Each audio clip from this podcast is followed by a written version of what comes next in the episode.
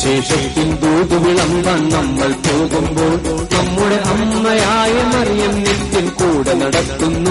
മനസ്സിൽ ശക്തി നിറയ്ക്കുന്നു. ആഹാ അമ്മയ്ക്കൊപ്പം ഉത്സാഹത്തോടോടി നടന്നിട. സുവിശേഷത്തിൻ ദൂത് വിളമ്പാൻ നമ്മൾ പോകുമ്പോൾ നമ്മുടെ അമ്മയായ മറിയം നിത്യം കൂടെ നടക്കുന്നു. മനസ്സിൽ ശക്തി നിറയ്ക്കുന്നു. ആഹാ അമ്മയ്ക്കൊപ്പം ഉത്സാഹത്തോടോടി നടന്നിട്ട് കർത്താവിനെ ഇനി എല്ലാവരും രക്ഷകനും നാഥനുമായി ഘോഷിക്കട്ടെ കർത്താവിനെ ഇനി എല്ലാവരും രക്ഷകനും നാഥനുമായി കർത്താവിനെ ഇനി എല്ലാവരും രക്ഷകനും നാഥനുമായി ഘോഷിക്കട്ടെ കർത്താവിനെ കർത്താവിനെ നീ എല്ലാവരും രക്ഷകനും നാഥന്മാരും ഘോഷിക്കട്ടെ. കർത്താവിനെ എല്ലാവരും രക്ഷകനും നാഥന്മാരും ഘോഷിക്കട്ടെ. പ്രിയപ്പെട്ടവരെ നമ്മൾ ഇന്ന് നമ്മുടെ ശുശ്രൂഷയിൽ നമ്മുടെ വചന പഠന ശുശ്രൂഷയിലേക്ക് പ്രവേശിക്കുകയാണ്. അപ്പോൾ നമ്മൾ പഠനം ആയതുകൊണ്ട് ഇതിനകത്ത് ചോദ്യമുണ്ട്. കുട്ടികളെ പഠിച്ചോന്ന് ചെക്ക് ചെയ്യേണ്ടത് ആവശ്യമുണ്ട്. അതുകൊണ്ട് ഇന്ന് ആദ്യത്തെ ഒരു അഞ്ച് പത്ത് മിനിറ്റ് നമ്മൾ ഇതുവരെ പഠിച്ച കാര്യങ്ങൾ നിങ്ങളുടെ മനസ്സിൽ എത്തിയോ എന്ന് അറിയാൻ വേണ്ടിയുള്ള ചോദ്യമാണ്. അപ്പൊ അത് ആർക്കും ഉത്തരം പറയാം? അപ്പൊ അതുകൊണ്ട് ഉത്തരം അറിയാവുന്ന ആളുകൾ കൈ ഉയർത്തിയിട്ട് അവിടുന്ന് ഉറക്കെ അങ്ങ് പറയണം. ഞാൻ ചോദിക്കാൻ പോവാണ്. ഓരോ കാര്യങ്ങളായിട്ട് നമ്മൾ മുമ്പ് പഠിച്ച കാര്യങ്ങൾ ഉൽപ്പത്തി പുസ്തകത്തിന്റെ ഒന്നാമത്തെ അധ്യായം മുതൽ സോറി ഉൽപ്പത്തി പുസ്തകത്തിന്റെ ഒന്ന് രണ്ട് അധ്യായങ്ങൾ നമ്മൾ പെട്ടെന്ന് പറഞ്ഞു പോവുകയായിരുന്നു. നാലാമത്തെ അധ്യായം മുതലാണ് നമ്മൾ വിശദമായിട്ട് പഠിക്കാൻ തുടങ്ങിയത്. അപ്പോൾ നാലാമത്തെ അധ്യായം മുതലുള്ള കാര്യങ്ങൾ നമ്മൾ ഒന്ന് രണ്ട് കാര്യങ്ങൾ നിങ്ങളുടെ മനസ്സിൽ പതിഞ്ഞോന്നറിയാൻ വേണ്ടി ഞാൻ ചോദിക്കുകയാണ്. എന്തുകൊണ്ടാണ് കായേന്റെ ബലി ദൈവം സ്വീകരിക്കാതിരുന്നത്? നാലാം അധ്യായത്തിലെ ഒരു പ്രധാനപ്പെട്ട ചിന്ത നമ്മൾ പങ്കുവച്ചത് അതായിരുന്നു. എന്തുകൊണ്ടാണ്? അതിന്റെ ഉത്തരം ഇതിനകത്ത് ബൈബിളിൽ ഒരു വചനമായിട്ട് കിടപ്പുണ്ട്.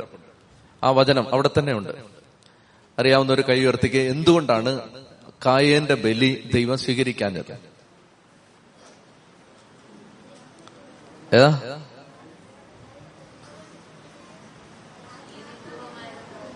ആത്മാർത്ഥതയില്ല. ആ അതല്ല ഏ?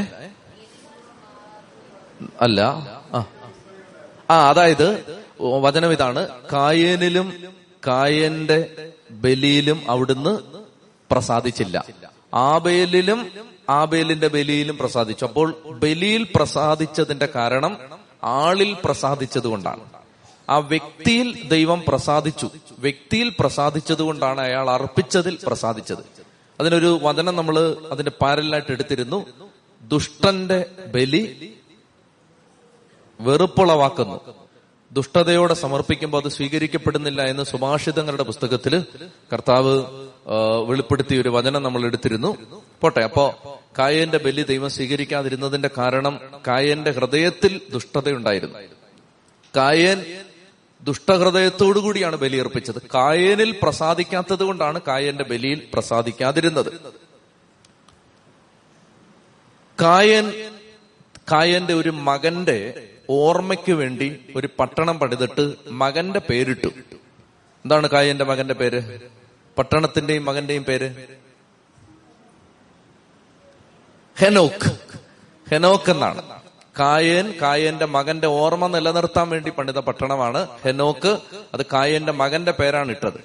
എന്നാൽ ആ ഹെനോക്കിനെ ആരും ഓർക്കുന്നില്ല. മറ്റൊരു ഹെനോക്കിനെയാണ് എല്ലാവരും ഓർത്തിരിക്കുന്നത്. ആ ഹെനോക്ക് മരണം കൂടാതെ സംവഹിക്കപ്പെട്ട ഹെനോക്കാണ്. അപ്പൊ കായൻ ബോധപൂർവം ഓർമ്മ നിലനിർത്താൻ ശ്രമിച്ചപ്പോൾ ആ ഓർമ്മ നിലനിന്നില്ല. എന്നാൽ ഹെനോക്ക് ബോധപൂർവം അങ്ങനെ ചെയ്തില്ല. അദ്ദേഹം നീതിമാനായിട്ട് ജീവിച്ചു. ദൈവം അവനെ മഹത്വപ്പെടുത്തി. മറ്റൊരു കാര്യം ഇതാണ്. അതായത് ഒരു മനുഷ്യൻ ജനിച്ചതിന് ശേഷം ഒരു പുത്രൻ ജനിച്ചതിന് ശേഷം ഹെനോക്ക് വളരെ നല്ലവനായിട്ട് മാറി.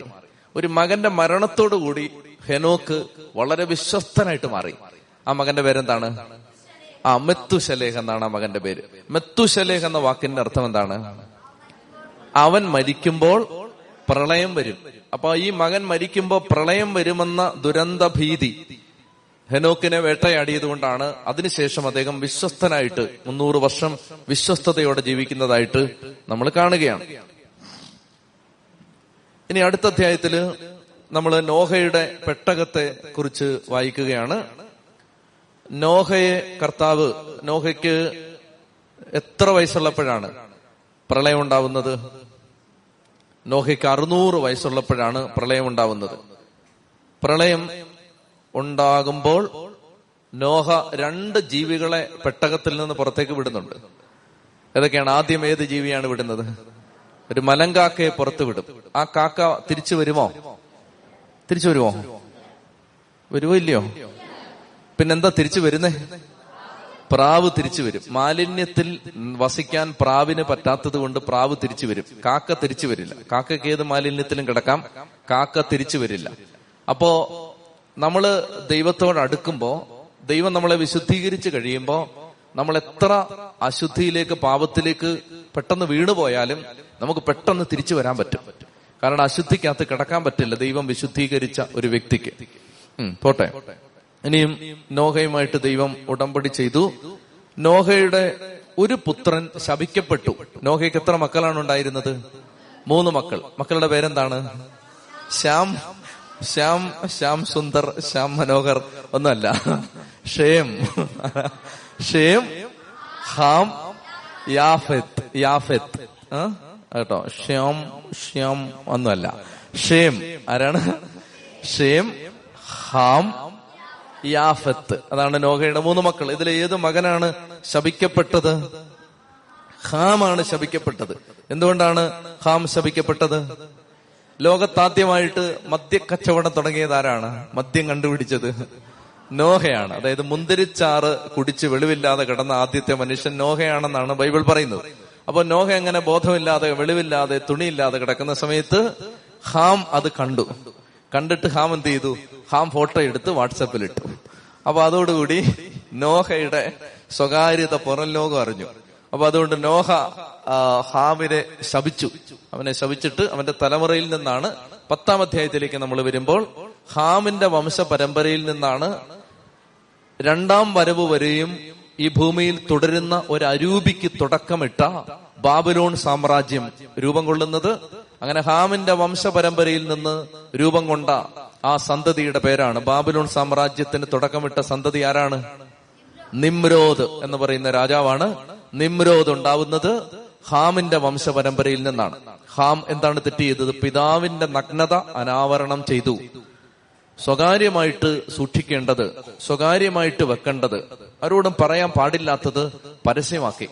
അപ്പോൾ അതുകൊണ്ട് അത് ശ്രദ്ധിക്കണം. മറ്റാരുടെയും നഗ്നത അനാവരണം ചെയ്യരുത്.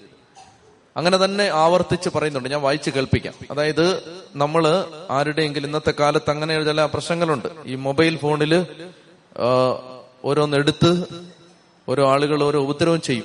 അപ്പൊ അത് ശ്രദ്ധിക്കണം. കർത്താവ് അത് ഭയങ്കര വ്യക്തമായിട്ട് ശപിച്ചിരിക്കുന്ന ഒരു പാവമാണ് ഈ ചില ആളുകൾക്ക് ചില രോഗങ്ങളുണ്ട്. കുളിമുറി കയറി ഫോട്ടോ എടുക്കുക പിന്നെ ആളുകളുടെ സ്വകാര്യത. എന്റെ കൂടെ ജോലി ചെയ്തിരുന്ന ഒരു ടീച്ചർ വളരെ സങ്കടത്തോടെ എന്റെ അടുത്ത് പറഞ്ഞു ആ ടീച്ചർ അങ്ങോട്ട് തിരിയുന്ന സമയത്ത് ക്ലാസ്സിലിരുന്ന ഇവന്മാര് ടീച്ചറിന്റെ വയറ് ഭാഗം ഫോട്ടോ എടുക്കുകയാണ്.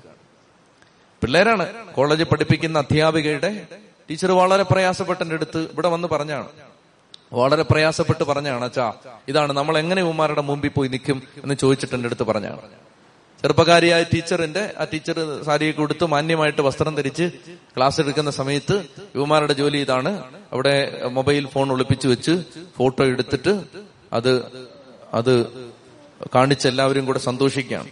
അവൻ അറിയാൻ പാടില്ല അവന്റെ തലയ്ക്ക് മേളി വരാൻ പോകുന്ന ശാപം എന്താണ്. അവൻ അറിയാൻ പാടില്ല അവൾക്കും അറിയാൻ പാടില്ല. അങ്ങനെ ചില അവളുമാരും ഉണ്ട് അവളുമാരും അറിഞ്ഞിരിക്കണത്. ഇത് വലിയ ഉപദ്രവമാണ് നീ വാങ്ങിച്ചു വെക്കാൻ പോകുന്നത്. വലിയ ഉപദ്രവം. മറ്റാരുടെയും സ്വകാര്യത അനാവരണം ചെയ്യരുത്. പ്രത്യേകിച്ച് നിങ്ങൾ ശ്രദ്ധിക്കണം അതായത് ഈ അശ്ലീല സിനിമ ബ്ലൂ ഫിലിം അതിനടിമത്തത്തിൽ ആരെങ്കിലും ഉണ്ടെങ്കിൽ മറ്റൊരാളുടെ നഗ്നതയാണ് ഈ കണ്ടുകൊണ്ടിരിക്കുന്നത്. അത് ദൈവം വിലക്കിയിരിക്കുന്ന കാര്യമാണ്. ഇതിന് സംശയം നിങ്ങൾക്കുണ്ടെങ്കിൽ ലേവ്യരുടെ പുസ്തകം പതിനെട്ടാം അധ്യായം വായിക്കണം. ലേവ്യരുടെ പുസ്തകം പതിനെട്ടാം അധ്യായം വായിക്കണം. പതിനാറ് തവണയാണ് ആ അധ്യായത്തിൽ മാത്രം പറഞ്ഞിരിക്കുന്നത് നഗ്നത അനാവരണം ചെയ്യരുത്. പതിനാറ് തവണയാണ് ലേവേരുടെ പുസ്തകത്തിൽ പറഞ്ഞിരിക്കുന്നത് നഗ്നത അനാവരണം ചെയ്യരുത്. അനാവരണം അൺവയിൽ ചെയ്യരുത് അൺകവർ ചെയ്യരുത്. ആരുടെയും നഗ്നത മറ്റുള്ളവരെ കാണിക്കരുത്. അപ്പൊ ഇത് വസ്ത്രം ധരിക്കുമ്പോ ചേട്ടന്മാരും ചേച്ചിമാരും ശ്രദ്ധിക്കണം.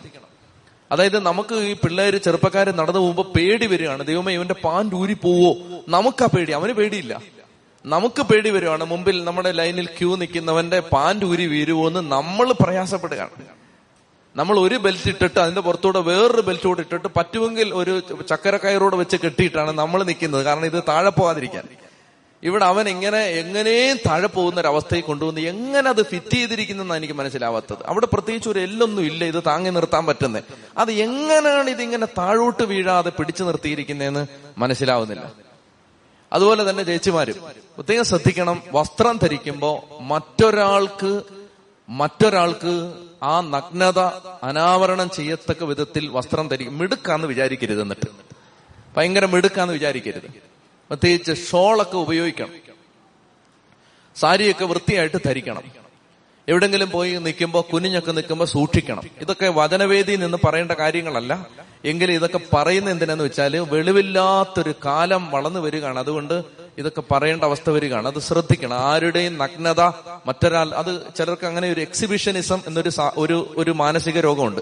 എക്സിബിഷനിസം അതായത് എനിക്കുള്ളതെല്ലാം നിന്നെ കാണിക്കണം എന്ന രോഗത്തിന്റെ പേരാണ് എക്സിബിഷനിസം അങ്ങനെ ചില രോഗമുള്ള ചേച്ചിമാരുണ്ട്.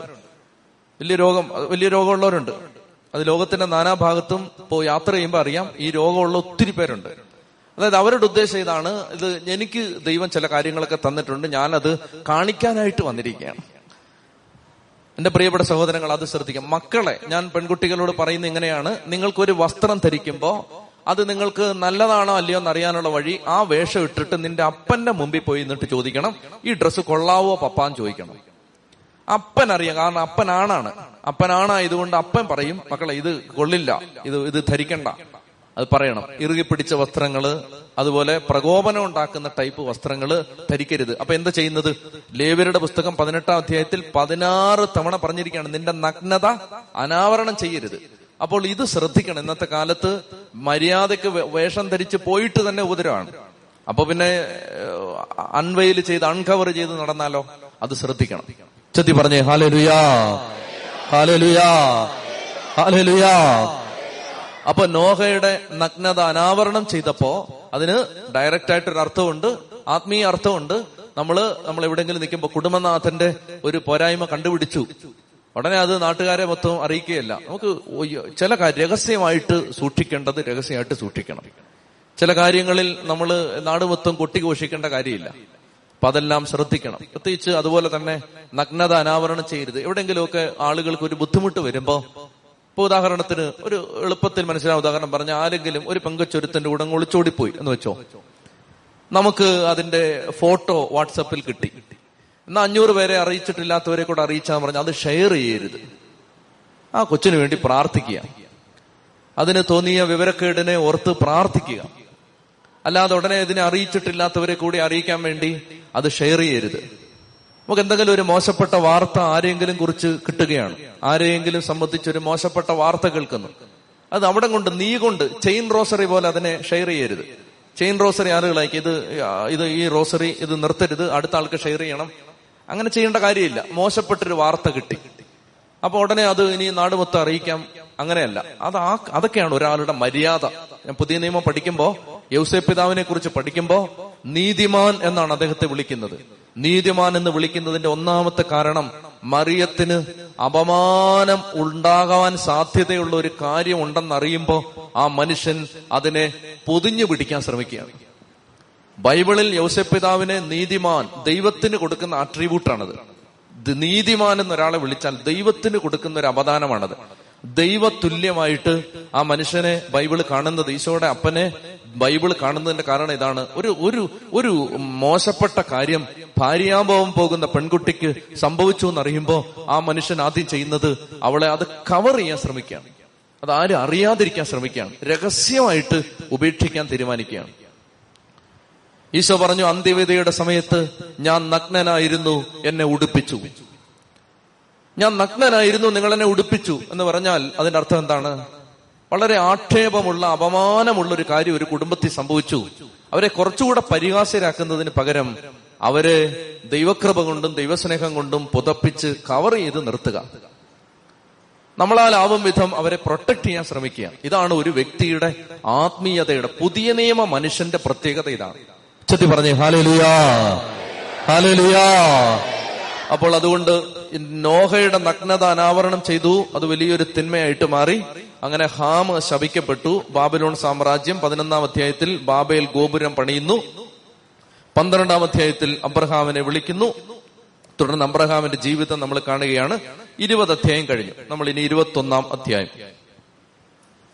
ഇരുപത്തിയൊന്നാമത്തെ അധ്യായത്തിലേക്ക് പ്രവേശിക്കുമ്പോൾ ഇരുപതാം അധ്യായത്തിന്റെ പതിനേഴും പതിനെട്ടും വാക്യങ്ങൾ പറഞ്ഞാണ് ഞാൻ അവസാനിപ്പിച്ചത്. ഇരുപതാം അധ്യായത്തിന്റെ പതിനേഴും പതിനെട്ടും വാക്യങ്ങൾ ഇങ്ങനെയായിരുന്നു.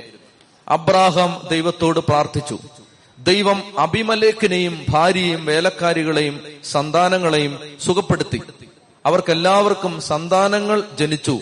കാരണം അബ്രാഹത്തിന്റെ ഭാര്യ സാറായ പ്രതി കർത്താവ് അഭിമലേഖിന്റെ അന്തപുരത്തിലെ സ്ത്രീകളെയെല്ലാം വന്ധ്യകളാക്കിയിരുന്നു. ശ്രദ്ധിച്ചേ ഇരുപതാം അധ്യായം അവസാനിക്കുന്ന എങ്ങനെയാണ് അഭിമലേക്ക് സാറായെ ഭാര്യയാക്കി അന്തപുരത്തിലേക്ക് കൊണ്ടുപോയി. അഭിമലേക്ക് സാറായെ സ്വീകരിച്ചപ്പോൾ ഭാര്യയാക്കിയപ്പോൾ അഭിമലേഖന്റെ കുടുംബത്തിലേക്ക് മഹാമാരി അയക്കപ്പെട്ടു. പ്രവാചകന്റെ ഭാര്യയാണിത്. അവളെ തൊടാൻ പാടില്ല എന്ന് പറഞ്ഞിട്ട് അഭിമലേഖന് രാത്രിയിൽ ദൈവം സ്വപ്നത്തിൽ പ്രത്യക്ഷപ്പെട്ട് അഭിമലേഖനോട് പറഞ്ഞു നീ ചെയ്തത് ഗുരുതരമായ തെറ്റാണ്. അവനോട് മാപ്പ് ചോദിച്ച് അവന്റെ ഭാര്യയെ തിരിച്ചു കൊടുക്കുക. അഭിമലേക്ക് ചെയ്തത് തെറ്റാണെന്ന് മനസ്സിലാക്കി അബ്രഹാമിനെ വിളിച്ചു. അവനോട് പറഞ്ഞു നീ എന്താ എന്നോട് ഇങ്ങനെ ചെയ്തത്? കള്ളം പറഞ്ഞ എന്തിനാണ്? നിന്റെ സഹോദരിയാണെന്നല്ലേ ഞാൻ വിചാരിച്ചത്. അതുകൊണ്ട് അവളെ നീ തിരിച്ചു കൊണ്ടുപോയിക്കൊള്ളുക. സമ്മാനങ്ങളൊക്കെ കൊടുത്ത് യാത്രയാക്കി. അപ്പോൾ സാറായെ പരിഗ്രഹിച്ച് വീട്ടിലേക്ക് കൊണ്ടുപോയപ്പോൾ അഭിമലേഖിനെയും കുടുംബത്തെയും ദൈവം ശപിച്ചിരുന്നു. ദൈവം അവരുടെ മേൽ മഹാമാരികൾ അയച്ചിരുന്നു. പ്രത്യേകിച്ച് അവർക്കുണ്ടായൊരു പ്രശ്നം ഇതാണ്. ആ കുടുംബത്തിൽ സന്താന ഭാഗ്യം അടഞ്ഞുപോയി. അപ്പോൾ അവരുടെ മക്കൾക്കൊരു കൃപയുണ്ടാവുന്നില്ല. അങ്ങനെ വന്ധ്യത ബാധിച്ചു. ആ സമയത്താണ് പ്രിയപ്പെട്ട സഹോദരങ്ങളെ അബ്രാഹാം ആ കാലഘട്ടത്തിൽ അഭിമലേഖനും കുടുംബത്തിനും വേണ്ടി പ്രാർത്ഥിച്ചു. അങ്ങനെ പ്രാർത്ഥിച്ചപ്പോൾ അഭിമലേഖന്റെ കുടുംബത്തിൽ സന്താന ഭാഗ്യം ഉണ്ടാവുന്നില്ല എന്ന് പറയുന്ന ആ കെട്ട് ആ കെട്ടഴിഞ്ഞു. അഭിമലേക്ക് കുടുംബവും രക്ഷപ്പെട്ടു. അപ്പൊ മറ്റൊരാൾക്ക് വേണ്ടി പ്രാർത്ഥിച്ചപ്പോ പ്രത്യേകിച്ച് ഉപദ്രവിച്ച ഒരാൾക്ക് വേണ്ടി പ്രാർത്ഥിച്ചപ്പോ ഇരുപത്തൊന്നാം അധ്യായത്തിന്റെ ഒന്നാം വാക്യം കർത്താവ് വാഗ്ദാനം അനുസരിച്ച് സാറായെ അനുഗ്രഹിച്ചു. വൃദ്ധനായ അബ്രാഹത്തിൽ നിന്നും സാറ ഗർഭം ധരിച്ച് ദൈവം പറഞ്ഞ സമയത്ത് തന്നെ പുത്രനെ പ്രസവിച്ചു. ഒന്നാമത്തെ കാര്യം ഇതാണ്. അതായത് മറ്റൊരാൾക്ക് വേണ്ടി പ്രാർത്ഥിച്ചപ്പോ വേദനിപ്പിച്ച ഒരാൾക്ക് വേണ്ടി പ്രാർത്ഥിച്ചപ്പോ എന്റെ ദുഃഖം പോലെ തന്നെ ദുഃഖം അനുഭവിക്കുന്ന ഒരാളുടെ ദുഃഖം മനസ്സിൽ കണ്ട് ആ ദുഃഖത്തിന് വേണ്ടി പ്രാർത്ഥിച്ചപ്പോൾ എന്റെ ദുഃഖത്തിൽ കർത്താവ് ഇടപെട്ടു. അപ്പൊ നിങ്ങൾക്കുള്ള പ്രശ്നങ്ങൾ എന്തു തന്നെയാണെങ്കിലും ആ പ്രശ്നം അനുഭവിക്കുന്ന അനേകരെ സമർപ്പിച്ചുകൊണ്ട് പ്രാർത്ഥിക്കുമ്പോൾ നമ്മുടെ വിഷയത്തിലും കർത്താവ് ഇടപെടുമെന്നാണ് ഈ വചനം നമുക്ക് പറഞ്ഞു തരുന്നത്. ഒന്നാമത്തെ അർത്ഥം ഞാനത് കഴിഞ്ഞ ആഴ്ച പറഞ്ഞിരുന്നു. അതുകൊണ്ട് അത് വിശദീകരിക്കുന്നില്ല. രണ്ടാമത്തേത് ഇതാണ്. വൃദ്ധനായ അബ്രാഹത്തിൽ നിന്ന് സാറ ഗർഭം ധരിച്ച് ദൈവം പറഞ്ഞ സമയത്ത് തന്നെ പുത്രനെ പ്രസവിച്ചു. ദൈവം പറഞ്ഞ സമയത്ത് തന്നെ. അതാണ് ശ്രദ്ധിക്കേണ്ടത്. അതായത് ഒരു വാഗ്ദാനം ദൈവം തരുമ്പോൾ നമുക്ക് ദൈവം തന്ന വാഗ്ദാനം അനുസരിച്ച് അത് നിറവേറേണ്ട ഒരു സമയമുണ്ട്. ഒരു സമയമുണ്ട്. വിശ്വാസം എന്ന് പറയുന്നത് പ്രിയപ്പെട്ട സഹോദരങ്ങളെ വിശ്വാസത്തിന്റെ കൂടെ ഒഴിച്ചുകൂടാൻ പറ്റാത്ത ഒന്നാണ് ദീർഘക്ഷമ. ഫെയ്ത്ത് പ്ലസ് പേഷ്യൻസ് ഇത് രണ്ടും ഒരുമിച്ച് പോകുന്നതാണ്. ഒരു വാക്യം നമുക്ക് വായിക്കാം. ഹെബ്രായ ലേഖനം ആറാം അധ്യായം പതിനഞ്ച് പതിനഞ്ചാമത്തെ തിരുവചനം. ഹെബ്രായ ലേഖനം ആറാം അധ്യായം പതിനഞ്ചാമത്തെ തിരുവചനം എങ്ങനെയാണ്? അബ്രാഹാം ദീർഘക്ഷമയോടെ കാത്തിരുന്ന് ഈ വാഗ്ദാനം പ്രാപിച്ചു. ഹെബ്രായർ ആറാം അധ്യായം പതിനാല് ഇങ്ങനെയാണ് നിശ്ചയമായും ഞാൻ നിന്നെ അനുഗ്രഹിക്കുകയും വർദ്ധിപ്പിക്കുകയും ചെയ്യും എന്ന് ദൈവം പറഞ്ഞു. അബ്രാഹാം ദീർഘക്ഷമയോടെ കാത്തിരുന്ന് ഈ വാഗ്ദാനം പ്രാപിച്ചു. ഇങ്ങോട്ട് നോക്കിയേ. ദീർഘക്ഷമയോടെ കാത്തിരുന്നു. അതായത് നമ്മൾ ചില കാര്യങ്ങൾ ദൈവം പറഞ്ഞിട്ടുണ്ട്. ദൈവം നമുക്ക് ചെയ്തു തരും. അത് വിശ്വസിക്കണം കാത്തിരിക്കണം. ദീർഘക്ഷമയോടെ കാത്തിരിക്കണം. അപ്പൊ വിശ്വാസം മാത്രം ഉണ്ടായ പോരാ. പേഷ്യൻസും ഉണ്ടാവണം. കാത്തിരുന്ന് കാത്തിരുന്ന് ദീർഘക്ഷമയോടെ കാത്തിരുന്ന് പ്രാർത്ഥിക്കണം. ദൈവം ഒരു കാര്യം ചെയ്യുമെന്ന് ദൈവം പറഞ്ഞാൽ ദൈവം അത് ചെയ്തിരിക്കും. അപ്പൊ കർത്താവ് നമ്മളെ സുഖപ്പെടുത്തും എന്ന് ദൈവം പറഞ്ഞാൽ സുഖപ്പെടുത്തും. അത് ദീർഘക്ഷമയോടെ കാത്തിരിക്കണം. നമ്മുടെ മക്കളെ ദൈവം അഭിഷേകം ചെയ്യും എന്ന് കർത്താവിന്റെ ഒരു വാഗ്ദാനം ഉണ്ടെന്ന് വെച്ചോ. എന്നാ മക്കൾ വളർന്നു വരുന്ന സമയത്ത് മോശമായിട്ട് ജീവിക്കുകയാണ്. നിങ്ങൾ ഭാരപ്പെടരുത്. എന്നോട് ഇന്നലെ ഒരു സഹോദരൻ പങ്കുവച്ചത് ഇങ്ങനെയാണ്. അതായത് വർഷങ്ങൾ ദൈവത്തിൽ നിന്ന് അകന്ന് ജീവിച്ച ഒരു സാഹചര്യത്തിൽ നിന്ന് പെട്ടെന്ന് കർത്താവ് ഒരു മാറ്റം തരികയാണ്. പിന്നീട് എത്ര ദൈവത്തെ തള്ളിക്കളഞ്ഞോ. ബാറൂഖിന്റെ പുസ്തകത്തിൽ വചനം പറയുന്നത് പോലെ ദൈവത്തിൽ നിന്ന് അകലാൻ കാണിച്ചതിന്റെ പത്തിരട്ടി തീഷ്ണതയോടെ തിരിച്ചു വരികയാണ്. അപ്പൊ ഏത് സമയത്താണ് നടന്നു പോകുന്ന വഴിത്താരയിൽ ഒരു മനുഷ്യന്റെ തലയിലേക്ക് അനുതാപത്തിന്റെ തീ വന്ന് വീഴുന്നതെന്ന് അറിയാൻ പാടില്ല. അതുകൊണ്ട് കാത്തിരിക്കണം. എത്ര പ്രതീക്ഷയില്ലാത്ത സാഹചര്യത്തിലും കാത്തിരിക്കണം. ഹെബ്രായ ലേഖനം തന്നെ സാറായെ കുറിച്ച് പറയുകയാണ് ഗർഭധാരണത്തിനുള്ള ശേഷി തനിക്കില്ല എന്ന് അറിയാമായിരുന്നിട്ടും അവൾ വിശ്വാസത്തോടെ കാത്തിരുന്നു. അപ്പോൾ അങ്ങനെ വിശ്വാസത്തോടെ കാത്തിരിക്കുമ്പോൾ നമ്മുടെ കുടുംബത്തിൽ ദൈവം പ്രവർത്തിക്കും. ഏറ്റവും നല്ല ഉദാഹരണമായിട്ട് എനിക്ക് തോന്നിയിട്ടുള്ളത് വിശുദ്ധ അഗസ്തീനോസ് ആണ് ആഗസ്തീനോസ് പുണ്യാളന്റെ ജീവിതം ഒരു ആഭാസന്റെ ജീവിതമായിരുന്നു. പതിനെട്ടാമത്തെ വയസ്സിൽ ഇയാൾ വഴിതെറ്റിപ്പോയി. മുപ്പത്തി ആറാമത്തെ വയസ്സിലാണ് മാനസാന്തരപ്പെടുന്നത്. പത്തൊമ്പത് വർഷമാണ് കണ്ണുനീര് തോരാതെ മോനിക്ക എന്ന് പറയുന്ന അമ്മ പ്രാർത്ഥിച്ചത്. വിശുദ്ധ അംബ്രോസ് പുരോഹിതനായിരിക്കുന്ന ദേവാലയത്തിൽ അദ്ദേഹം എത്രാനായിരിക്കുന്ന ശുശ്രൂഷ ചെയ്യുന്ന ദേവാലയത്തിൽ എല്ലാ പ്രഭാതത്തിലും ബലിയർപ്പിക്കാൻ ചെല്ലുമ്പോ വിശുദ്ധ അംബ്രോസ് തോരാത്ത പെരുമഴ പോലെ പെയ്തിറങ്ങുന്ന ഈ കണ്ണുനീര് കണ്ട് മോനിക്ക എന്ന പുണ്യവതിയോട് ചോദിക്കുമായിരുന്നു എന്തിനാണ് അമ്മേ ഇങ്ങനെ കരയുന്നത്? ഇങ്ങനെ ചങ്കുവിട്ടി കരയുന്ന എന്തിനാണ്? അപ്പോൾ ആഗസ്തീനോസ് വഴിവിട്ട് ജീവിക്കുന്നതിന്റെ ആഭാസനെ പോലെ ആഥൻസിലൂടെ അവൻ അലഞ്ഞു നടക്കുന്നതിന്റെ ദുരവസ്ഥ സമ്മാനിച്ച സങ്കടവും വേദനയും ആഗസ്തീനോസിന്റെ അമ്മ അംബ്രോസ് പുണ്യാളനോട് പങ്കുവെക്കും. ആ സമയത്ത് ആ പുണ്യാളൻ പറയും അമ്മേ കണ്ണീരിന്റെ മക്കൾ നശിക്കുകയില്ല.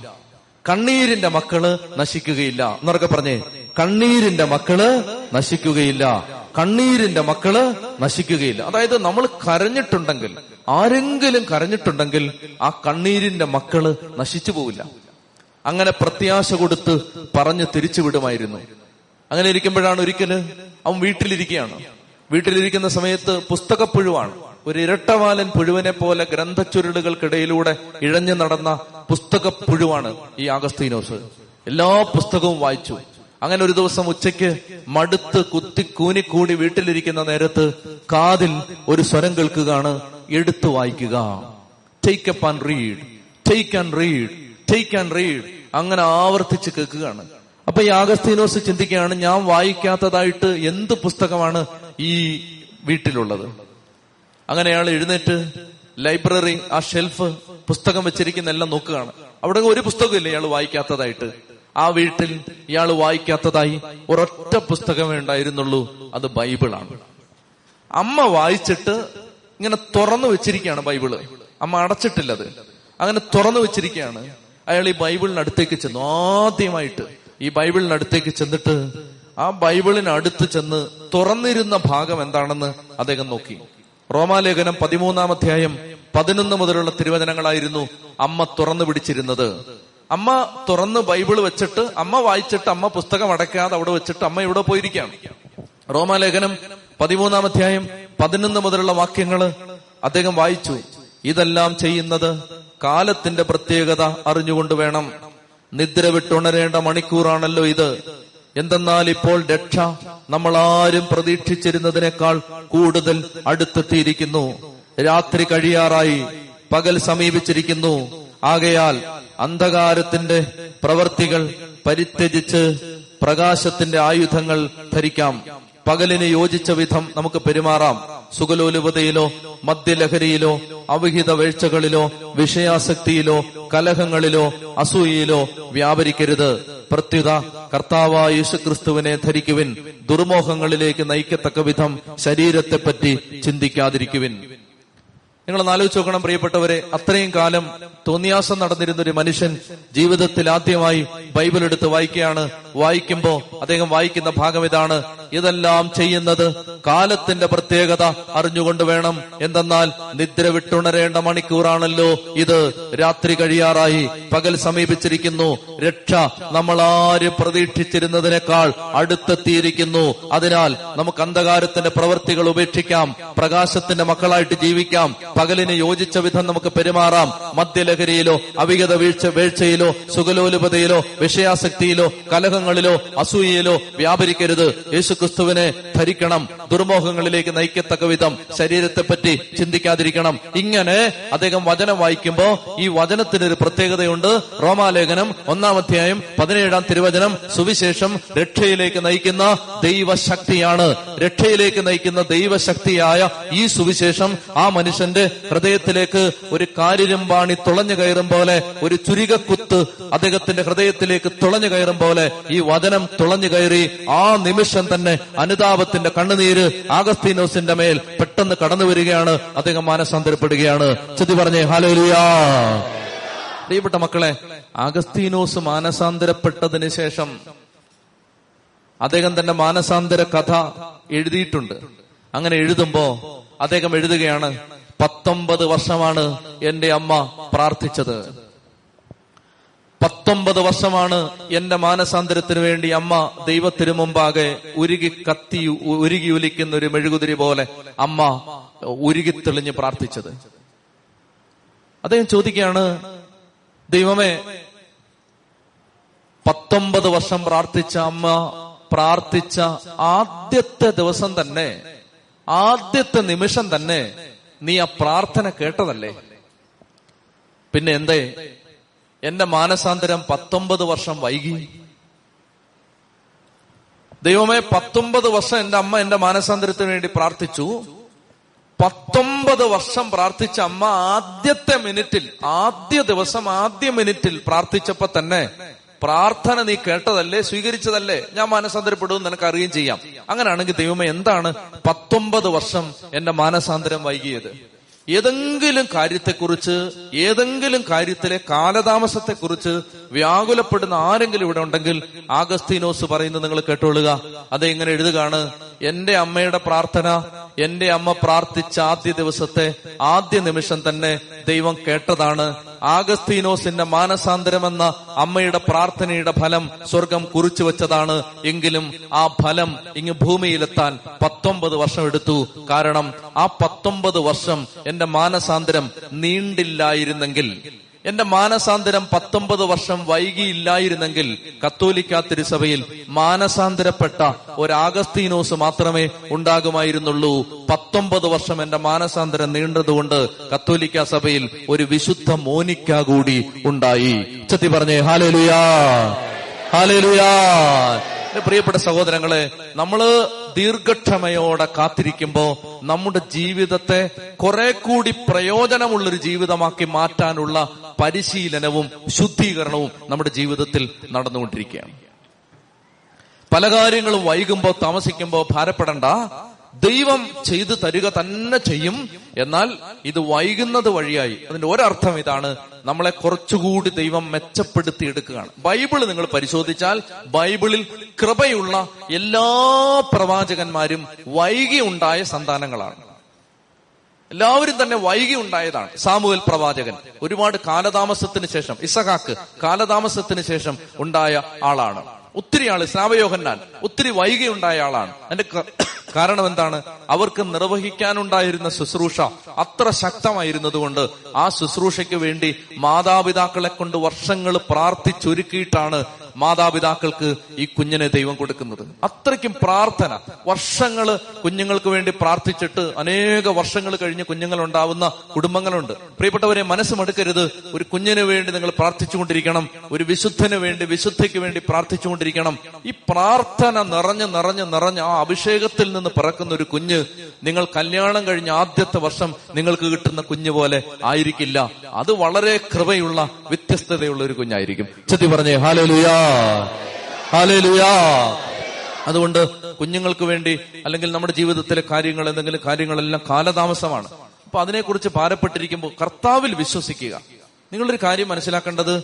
നിങ്ങളുടെ മാതാപിതാക്കൾക്ക് നിങ്ങളിലുള്ള ഉത്തരവാദിത്വത്തെക്കാൾ കൂടുതൽ ഉത്തരവാദിത്വം നിങ്ങളുടെ ജീവിതത്തെക്കുറിച്ച് കർത്താവിനുണ്ടെന്ന് നിങ്ങളങ്ങ് വിശ്വസിച്ചോണം.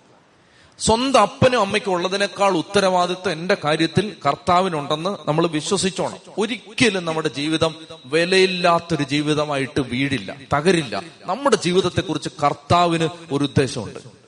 ഇത് വിശ്വസിക്കണം. വിശ്വസിച്ചാൽ ആ നിമിഷം തന്നെ ദൈവകൃപ വെളിപ്പെടും. ആത്മാവ് ഒരു വചനം തരുന്നുണ്ട്. ആ വചനം നിങ്ങൾ കാലതാമസമുള്ളവർ എടുത്ത് പ്രാർത്ഥിച്ചുകൊള്ളുക ജോബ് നാൽപ്പത്തിരണ്ട് രണ്ട്. വചനം ഇതാണ്. കർത്താവെ അങ്ങേക്കെല്ലാം സാധ്യമാണെന്നും അങ്ങയുടെ യാതൊരു ഉദ്ദേശത്തെയും ആർക്കും തടയാൻ പറ്റില്ലെന്നും ഞാൻ അറിയുന്നു. ഇതാണ് വചനം. നമുക്ക് ഏറ്റു പറയാം കർത്താവേ അങ്ങേക്കെല്ലാം സാധ്യമാണെന്നും അങ്ങയുടെ യാതൊരു ഉദ്ദേശത്തെയും ആർക്കും തടയാനാവില്ലെന്നും ഞാൻ അറിയുന്നു. എന്നോട് വിശ്വാസത്തോടെ പറഞ്ഞേ കർത്താവേ അങ്ങേക്കെല്ലാം സാധ്യമാണെന്നും അങ്ങയുടെ യാതൊരു ഉദ്ദേശത്തെയും ആർക്കും തടയാൻ പറ്റില്ലെന്നും ഞാൻ അറിയുന്നു. ഇനി അത് നല്ല ശക്തമായ വിശ്വാസത്തോടെ നിങ്ങളുടെ കുടുംബത്തിലെ ഒരു കാര്യവും ആർക്കും തടയാൻ പറ്റില്ല. അപ്പൊ നിങ്ങളുടെ പ്രമോഷൻ ഒരാൾ തടഞ്ഞെന്ന് വെച്ചു. ഞാൻ അയർലൻഡിൽ ചെല്ലുന്ന സമയത്ത് അവിടെ ആ വികാരി അച്ഛന്റെ കൂടെ വലങ്കയായിട്ട് നിന്ന് ശുശ്രൂഷ ചെയ്യുന്ന ഒരു പാവപ്പെട്ട സഹോദരനെ കണ്ടു. അപ്പൊ അദ്ദേഹം പാവപ്പെട്ടാന്ന് ഞാൻ ഉദ്ദേശിച്ചത് പൈസ ഇല്ലാത്തതെന്നല്ല ഒരു പാവ മനുഷ്യൻ. അത് അച്ഛന്റെ കൂടെ നിന്ന് എല്ലാ കാര്യവും നന്നായിട്ട് ചെയ്യാൻ അച്ഛനെ സഹായിക്കുന്ന ഒരു ചേട്ടൻ. ആ ചേട്ടൻ പറഞ്ഞു കേരളത്തിലെ പ്രമാദമായ പ്രസിദ്ധമായ ഒരു കോളേജിന്റെ പേര് പറഞ്ഞിട്ട് പറഞ്ഞു ഒരച്ഛൻ പാര വെച്ച് അവിടെ എനിക്ക് കിട്ടാനുള്ള ആ ലെക്ചറർ പോസ്റ്റ് എനിക്ക് കിട്ടിയില്ലെന്ന് പറഞ്ഞു. ഒരച്ഛൻ പാര വെച്ചാണ് പറഞ്ഞു. പ്രിയപ്പെട്ട സഹോദരങ്ങളെ അപ്പൊ ഞാൻ അദ്ദേഹത്തോട് ഒരു അഞ്ചു മിനിറ്റ് സംസാരിക്കുമ്പോൾ ഞാൻ ചോദിച്ചു ഒരു കോളേജ് ലെക്ചറർ ആയിരുന്നെങ്കിൽ നമുക്ക് പണത്തിന്റെ കണക്ക് വെച്ച് കൂട്ടാം.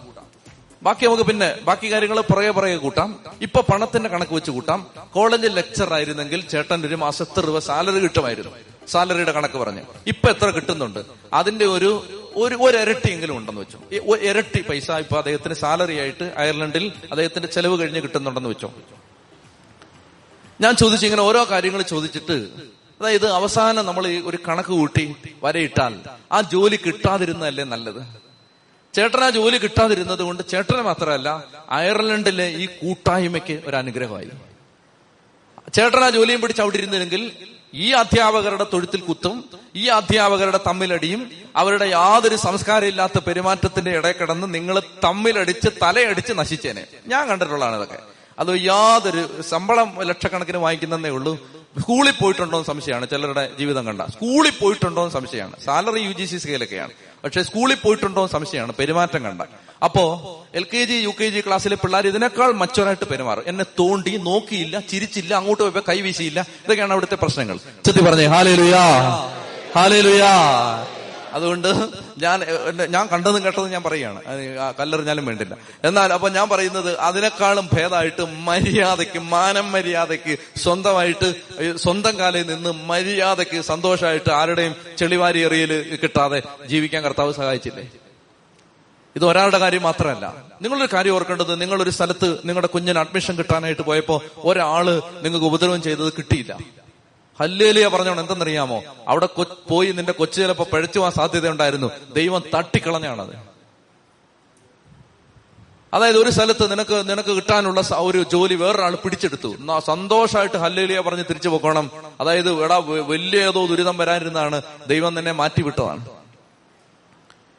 ഒരു കല്യാണം കല്യാണം ഇങ്ങനെ ഒരാൾ അയലൊക്കക്കാര് ചിലർക്ക് അങ്ങനെ ഒരു സുഖമുണ്ട് ഇങ്ങനെ ആരുടെ കല്യാണം വന്നാലും അവർ മുടക്കുക എന്നൊരു ശുശ്രൂഷയിലാണ് അവർ ഏർപ്പെട്ടിരിക്കുന്നത്. മുടക്കികളാണ്. കല്യാണം മുടക്ക് ശുശ്രൂഷകരാണ് അവർ അതായത് ആ നാട്ടിൽ ആർക്കെങ്കിലും ഇനി ഗതികേടിൽ എല്ലാവരും വന്ന് ഇവരോടാ ചോദിക്കുന്നത്. എല്ലാരും വന്നിട്ട് ആ വീട്ടിൽ കല്യാണാലോചനയ്ക്ക് വന്നാണ്. എങ്ങനെ ചോദിക്കുമ്പോൾ നിങ്ങളുടെ തലവര. അല്ലാതെ എന്ത് പറയാ ഇങ്ങനെ ഇത്രേ പറയും കൂടുതലൊന്നും പറയില്ല. എന്നിട്ട് അർത്ഥം വെച്ചൊരു ചിരിയും ചിരിച്ചിട്ട് ആ നമ്മളൊന്നും പറയുന്നില്ലേ? എന്നൂടെ പറഞ്ഞു കഴിഞ്ഞാൽ തീർന്നു. ഇങ്ങനെ കല്യാണമൊക്കെ മുടക്കി. ഇഷ്ടംപോലെ ആളുകൾ എന്റെ അടുത്ത് തന്നെ എത്ര പേര് പറഞ്ഞിട്ടുണ്ടെന്ന് അറിയാമോ അച്ഛാ കല്യാണം ഓരോ കല്യാണവും മുടക്കുകയാണ്. അമ്മയുടെ അനിയത്തി മുടക്കുകയാണ്. അപ്പന്റെ പെങ്ങൾ മുടക്കുകയാണ്. ഈ മുടക്കുകൾക്ക് വരാൻ പോകുന്ന ഒരു ദുരിതം എന്തെന്നറിയാമോ? അതായത് നിന്റെ വീട്ടിൽ ഓരോ കാര്യങ്ങൾക്ക് നീ ഇറങ്ങുമ്പോഴാണ് ഇത് ബൂമറാങ് പോലെ തിരിച്ചു വരാൻ പോകുന്നത്. അത് നോക്കിക്കോണം. അത് ഞാൻ ഇഷ്ടം പോലെ കണ്ടിട്ടുണ്ട്.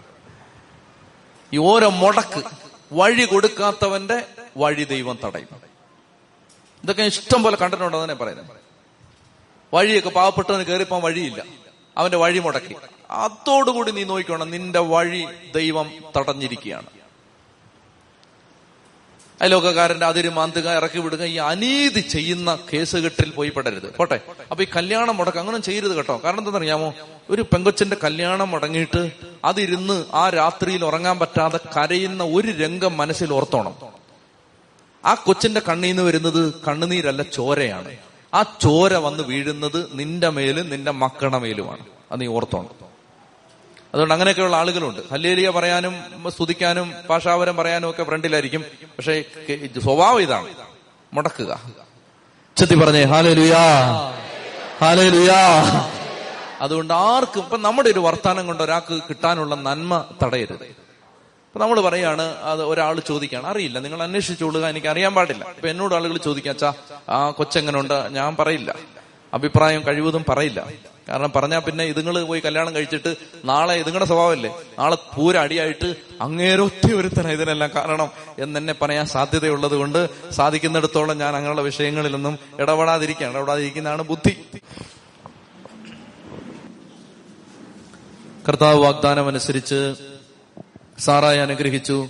വൃദ്ധനായ അബ്രാഹത്തിൽ നിന്ന് സാറാ ഗർഭം ധരിച്ച് ദൈവം പറഞ്ഞ സമയത്ത് തന്നെ ഒരു പുത്രനെ പ്രസവിച്ചു. സാറായിൽ നിന്ന് ജനിച്ച മകന് ഇസഹാക്ക് എന്ന് അബ്രാഹാം പേരിട്ടു. കുഞ്ഞു പിറന്നതിന്റെ എട്ടാം ദിവസം ദൈവകൽപ്പന പ്രകാരം അബ്രാഹാം അവന് പരിച്ഛേദനം കൊടുത്തു. ശ്രദ്ധിക്കേ. കുഞ്ഞു പറന്നു കഴിഞ്ഞപ്പോ കാര്യം നടന്നു കഴിഞ്ഞപ്പോ ദൈവത്തെ മറന്നില്ല. മനസ്സിലായി? ഇതാണ് നമ്മളും അബ്രാഹവും തമ്മിലുള്ള വ്യത്യാസം. എട്ടാം ദിവസം പരിച്ഛേദനം നടത്തി. കാര്യം സാധിച്ചു കഴിഞ്ഞാൽ പിന്നെ കാണത്തില്ല. ഇപ്പൊ നിങ്ങൾ നോക്കിയോ ഇപ്പൊ അനേകരെ കാണാം. ഇപ്പൊ ഏതാണ്ട് എട്ടൊമ്പത് ആഴ്ചയായിട്ട് മുടങ്ങാതെ വരുന്നുണ്ട്. ഒരു ഒമ്പതാഴ്ചയൊക്കെ വന്നു കഴിയുമ്പോൾ കാര്യങ്ങളൊക്കെ എങ്ങനെ നടക്കുന്നു. പിന്നെ ഇതിലെ പല എണ്ണത്തെയും മഷിയിട്ട് നോക്കിയാൽ കാണത്തില്ല. എന്റെ അനുഭവം ഞാൻ പറയുന്നു. കഴിഞ്ഞ പതിമൂന്ന് വർഷത്തെ എന്റെ അനുഭവം ഞാൻ പറയുകയാണ്. കാര്യം നടന്നു. രണ്ട് കാരണം കൊണ്ടാണ് ആളുകൾ വരാത്തത്. അതായത് ഒന്നാമത്തെ കാരണം ഇതാണ്. അതായത് ചില ആളുകൾക്ക് വരുമ്പോ തന്നെ ഒരു മൂന്നാലാഴ്ച വരുമ്പോ മനസ്സിലാവും. നമ്മുടെ ഒരു പോക്ക് എങ്ങോട്ടാന്ന് മനസ്സിലാവും. അപ്പൊ അവർക്ക് മനസ്സിലാവും നമ്മൾ വിചാരിച്ച ഒരു സംഭവം ഇത്. നമ്മൾ വിചാരിച്ചത് അങ്ങ് അണക്കരയിലും അട്ടപ്പാടിയിലും ഒക്കെയാണ്. അതുകൊണ്ട് അത് അതല്ല ഇവിടെ. അപ്പൊ അതുകൊണ്ട് ചില ആളുകൾക്ക് അങ്ങനെ ഒരു ഒരു പൊരുത്തം ഇല്ലാത്തതുകൊണ്ട് അവർ ഒരു മൂന്നാലാഴ്ച വന്നിട്ട് അവർ വിട്ടുപോകും. ചില ആളുകൾ വളരെ ആവേശത്തോടെ വരും. അവർക്ക് ഏതാണ്ട് ഇതൊക്കെ നടക്കുമെന്നൊരു ചെറിയ പ്രതീക്ഷയൊക്കെ വന്നിട്ടുണ്ട്. അതുകൊണ്ട് വന്നിട്ട് അവർക്ക് ദൈവം അത്ഭുതകരമായിട്ട് കാര്യങ്ങൾ നടത്തിക്കൊടുക്കും. അങ്ങനെ നടത്തിക്കൊടുത്താൽ പിന്നെ അവരെ കാണാനില്ല. പിന്നെ അവർ ഏത് വഴിക്ക് പോയെന്ന് യാതൊരു പിന്നെ മഷിയിട്ട് നോക്കിയാ അവരെ കിട്ടില്ല. പ്രിയപ്പെട്ട സഹോദരങ്ങളെ അതുകൊണ്ടാണ് ഈശോ പറഞ്ഞത് ഞാൻ ഭൂമിയിൽ തിരിച്ചു വരുമ്പോ വിശ്വാസം കണ്ടെത്തുമോ? ഈശോ ചോദിച്ചില്ലേ? ഞാൻ മനുഷ്യപുത്രൻ വീണ്ടും വരുമ്പോൾ ഭൂമിയിൽ വിശ്വാസം കണ്ടെത്തുമോ? അബ്രാഹത്തിന്റെ പ്രത്യേകത. അബ്രാഹത്തിന് കാര്യം സാധിച്ചു കഴിഞ്ഞപ്പോൾ അദ്ദേഹം കുഞ്ഞിന് പരിച്ഛേദനം ചെയ്യുന്ന കാര്യം മറന്നില്ല. എട്ടാം ദിവസം. പരിച്ഛേദനം നടത്തി. ഞാൻ മനുഷ്യന്റെ മെമ്മറിയെ കുറിച്ച് ഒറ്റ കാര്യം പറഞ്ഞിട്ട് നിർത്താം. ഈ ഭാഗം നിർത്താം. അതായത് നമ്മൾ എന്താ ഓർത്തിരിക്കുന്നതെന്നറിയാമോ നമ്മൾ എന്ത് കാര്യം ഓർത്തിരിക്കുന്നേ? നമ്മൾ ഓർക്കുന്നതും മറക്കുന്നതും നിങ്ങൾ ശ്രദ്ധിച്ചോണം. അതായത് നമ്മുടെ മനസ്സിൽ ഏറ്റവും പ്രധാനപ്പെട്ടതായിട്ട് നമ്മൾ ഇട്ടിരിക്കുന്നതെല്ലാം നമ്മൾ ഓർക്കും. അപകടമാണ് ഞാൻ ഈ പറയുന്നത്. എങ്കിലും നിങ്ങൾ ഓർത്തോണം. നമ്മുടെ മനസ്സിൽ ഏറ്റവും പ്രധാനപ്പെട്ടതായിട്ട് ഇട്ടിരിക്കുന്നത് നമ്മൾ ഓർക്കും. അല്ല നമ്മുടെ മെമ്മറിയുടെ വിഷയമല്ലത്. നമ്മുടെ മനോഭാവത്തിന്റെ വിഷയമാണിത്. നമ്മുടെ വിഷയമാണിത്. അതായത് ഞാൻ ഒരു സ്ഥലത്ത് പോകുമ്പോ ഈ ബൈബിൾ എടുക്കാൻ മറക്കില്ല. മൊബൈൽ എടുക്കാൻ മറന്നാലും മറക്കില്ല. വാച്ച് എടുക്കാൻ മറന്നാലും ഇത് മറക്കില്ല. മറക്കില്ല. മറക്കില്ലെന്ന് പറഞ്ഞാൽ വേറെ എന്തെല്ലാം മറന്നിട്ടുണ്ടെന്നറിയാമോ ഇവിടെ പാന്റ് ഇടാൻ പറഞ്ഞ ആളുകൾ എനിക്കറിയാം. പിന്നല്ലേ? ഞാനല്ല വേറൊരാൾ. മറന്നിട്ടുണ്ട്. അപ്പോ അതൊക്കെ മറന്നു ആളുകൾ. പക്ഷേ നമ്മുടെ മനസ്സിൽ ഏറ്റവും പ്രധാനപ്പെട്ടെടുത്ത് നമ്മൾ വെച്ചിരിക്കുന്നത് മറക്കില്ല. അപ്പോ ഇതൊരു ദൈവകാര്യം നമ്മൾ മറന്നു കൊന്തയെല്ലാം മറന്നുപോയി. എങ്ങനെ മറക്കുന്നേ? ദൈവത്തെ ആരാധിക്കാൻ മറന്നുപോയി. എങ്ങനെ മറക്കും? ബൈബിൾ വായിക്കാൻ മറന്നുപോയി. എങ്ങനെ മറക്കും? മറന്നുപോയി എന്നൊരാൾ പറഞ്ഞു. ഓക്കെ സമയം കിട്ടിയില്ല. പോട്ടെ. മറന്നുപോയി. കുർബാനയ്ക്ക് പോകുന്ന കാര്യം മറന്നുപോയി. എന്ന് പറഞ്ഞാൽ അത്രയ്ക്ക് വിലയെ നമ്മൾ ഇതിന് ഇട്ടിട്ടുള്ളൂ. അത്ര ഇട്ടിട്ടുള്ളൂ. അതുകൊണ്ട് മനസ്സിൽ പ്രധാനപ്പെട്ടടുത്ത് ഇട്ടിരിക്കുന്നതെല്ലാം പ്രിയപ്പെട്ടവരെ നമ്മൾ ഓർത്തിരിക്കും. ചത്തി പറഞ്ഞേ ഹാലലുയാ അബ്രഹാമിന്റെ ഒരു മനോഭാവം നമ്മൾ കാണുകയാണ്. അദ്ദേഹത്തിന് ദൈവകാര്യം ദൈവവുമായി ബന്ധപ്പെട്ട കാര്യമൊക്കെ അങ്ങനെ നിസാരമായിട്ട് മറന്നു കളയാൻ പറ്റുന്ന ഒന്നായിരുന്നില്ല. അദ്ദേഹം അതിനെ വളരെ പ്രധാനപ്പെട്ടതായിട്ട് ഹൃദയത്തിൽ ഇട്ടിരുന്നു എട്ടാം ദിവസം പരിച്ഛേദനം നടത്തി. ഇനി അതിനെക്കുറിച്ച് കൂടുതലൊന്നും ഇനി പറയണ്ട. കുഞ്ഞു ജനിച്ചു. കുഞ്ഞു ജനിച്ചു കഴിയുമ്പോൾ സാറ പറഞ്ഞു സന്തോഷിക്കാൻ എനിക്ക് വക നൽകിയിരിക്കുന്നു. ഇത് കേൾക്കുന്നവരൊക്കെ എന്നെ ചൊല്ലിച്ചിരിക്കും. സാറ മുലയൂട്ടുമെന്ന് ആരെങ്കിലും അബ്രഹത്തോട് പറയുമായിരുന്നോ? ഞാൻ അദ്ദേഹത്തിന് ഒരു മകനെ നൽകിയിരിക്കുന്നു. കുഞ്ഞു വളർന്ന് മുലകൂടി മാറി അന്ന് അബ്രാഹാം വലിയൊരു വിരുന്ന് നടത്തി. ഒക്കെ അറിയാവുന്ന കാര്യമല്ലേ? അടുത്തതാണ് പ്രധാനപ്പെട്ടത്. അപ്പോൾ ഈ കുഞ്ഞു വളർന്ന് ഈ കുട്ടിക്ക് ഒരു ആറ് വയസ്സായി. ഒരു ഉദാഹരണം പറയുകയാണ് ഈ കുട്ടിക്ക് ഒരു ആറു വയസ്സാവുമ്പോ ഈ ഇസ്മായേലിന് ഒരു പതിനെട്ട് വയസ്സായി. പതിനെട്ട് പത്തൊമ്പത്. ഒരു പതിമൂന്ന് വയസ്സിന്റെ വ്യത്യാസമുണ്ട് ഇവർ തമ്മിൽ. അപ്പൊ ഇസഹാക്കിന് ഒരു ആറു വയസ്സായി ഇസ്മായിലിന് ഒരു പത്തൊമ്പത് വയസ്സായി. അപ്പൊ ഇവിടെ പറഞ്ഞിരിക്കുകയാണ് ഹാഗാറിൽ നിന്ന് ജനിച്ച മകൻ തന്റെ മകൻ ഇസഹാക്കിന്റെ കൂടെ കളിക്കുന്നത് സാറാ കണ്ടു. പത്തൊമ്പതുകാരനും ആറു വയസ്സുകാരനും കൂടെ കളിക്കുകയാണ്. അപ്പൊ ഇത് കളിക്കല്ല ഇത് ശരിക്കുള്ള അതിന്റെ ഒറിജിനൽ വായിക്കുമ്പോ കളിച്ചെന്നല്ല. മറിച്ച് കളിയാക്കി എന്നാണ് ഈ ഇസ്മായേൽ ഇസഹാക്കിനെ കളിയാക്കിക്കൊണ്ടിരിക്കുകയാണ്. പ്രകോപിപ്പിച്ചുകൊണ്ടിരിക്കുകയാണ്. ഞാൻ വലിയൊരു കാര്യം പറയാൻ പോവാണ്. നിങ്ങൾക്കിത് മനസ്സിലാവണമെന്ന് എനിക്ക് നിർബന്ധമുണ്ട്. മനസ്സിലായാൽ ബൈബിളിലെ ഒത്തിരി കാര്യം നിങ്ങൾക്ക് കിട്ടും. അതുകൊണ്ട് നന്നായിട്ട് ശ്രദ്ധിച്ചിരിക്കും ഒരു പതിനഞ്ച് മിനിറ്റ് ഞാൻ എടുക്കും. ഇതൊന്ന് പറഞ്ഞ് തീർക്കാൻ. ചങ്ക് പറഞ്ഞു പോവും. എങ്കിലും ഞാൻ പറയാൻ പോവാണ്. ഞാനെങ്കിൽ വേണ്ട വേണ്ട എന്ന് പറഞ്ഞ് മാറ്റി മാറ്റി ഇട്ടിരിക്കുന്ന കാര്യങ്ങളിൽ ഒന്നാണ് പറഞ്ഞ് മനസ്സിലാക്കാൻ പാടാണ്. എങ്കിലും ശ്രദ്ധിച്ചിരിക്കണം. കുറച്ചു പേർക്കെങ്കിലും പിടിയിട്ടും നന്നായിട്ട് ശ്രദ്ധിച്ചിരിക്കുക.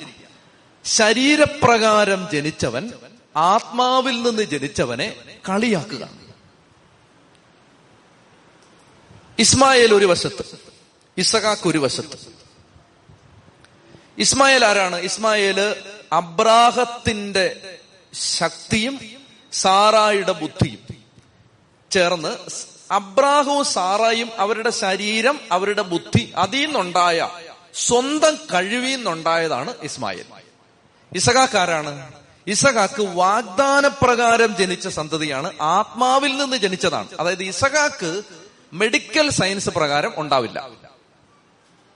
മെനോപ്പസ് എന്ന് പറയുന്ന സ്റ്റേജിൽ എത്തി നിൽക്കുന്ന സാറ മെഡിക്കലി കൺസീവ് ചെയ്യില്ല. അപ്പൊ ആ സ്റ്റേജിൽ നിന്ന് അവർക്ക് ഗർഭധാരണത്തിന് ശേഷിയില്ലാതിരിക്കുക എന്ന് പറയുന്നത് അതിനെക്കുറിച്ചാണ്. അതായത് മെഡിക്കൽ സയൻസ് പ്രകാരം പ്രഗ്നൻസി ഈസ് ഇംപോസിബിൾ അപ്പൊ ആ സ്റ്റേജിലാണ് ദൈവം പ്രവർത്തിച്ച് ആത്മാവിൽ നിന്ന് ജനിക്കുന്നതാണിത് ഇസഹാക്ക്. ദൈവം ജനിപ്പിച്ചതാണ് ഇസഹാക്കിനെ. അബ്രാഹാം ജനിപ്പിച്ചതാണ് ഇസ്മായിലിനെ. സ്വന്തം ശരീരശക്തിയിൽ നിന്ന് ജനിച്ചവൻ. ശരീരപ്രകാരം ജനിച്ചവൻ ആത്മീയമായി ജനിച്ചവനെ പീഡിപ്പിക്കുകയാണ്. ഇസ്മായേൽ ശരീരത്തിന്റെ പ്രതീകമാണ്. ഇസഹാക്ക് ആത്മാവിന്റെ പ്രതീകമാണ്. ഒരു മനുഷ്യന്റെ ശരീരത്തിന്റെ പ്രതീകമാണ് ഇസ്മായേൽ. ഒരു മനുഷ്യന്റെ ആത്മാവാണ് ഇസഹാക്ക്. ഈ ശരീരം എല്ലാത്തി ലേഖനത്തിൽ നമ്മൾ പിന്നീട് വായിക്കുന്നുണ്ട് ഈ ശരീരം ആത്മാവിനെ പീഡിപ്പിക്കുന്നുണ്ട്. ശരീരം ആത്മാവിനെ ഞെരുക്കുന്നുണ്ട്. ആത്മാവ് വെളിപ്പെടാത്തത് ആത്മീയത വെളിപ്പെടാത്തത്. എന്തുകൊണ്ടാണെന്ന് ചോദിച്ചാൽ ഈ ശരീരപ്രകാരം ജനിച്ചവൻ ആത്മാവിൽ നിന്ന് ജനിച്ചവനെ പീഡിപ്പിച്ചുകൊണ്ടിരിക്കുകയാണ്. അതുകൊണ്ട് പ്രിയപ്പെട്ടവരെ ആത്മാവ് ജയിക്കാൻ ആത്മീയത വളരാനുള്ള ഒരു വഴി എന്താന്ന് വെച്ചാൽ ശരീരത്തെ നിയന്ത്രിക്കണം. ശരീരത്തിന് മൂന്ന് സുഖം ആവശ്യമുണ്ട്. ഒന്നാമത്തെ സുഖം ഇതാണ് ഭക്ഷണം. രണ്ടാമത്തെ സുഖമാണ് ഉറക്കം.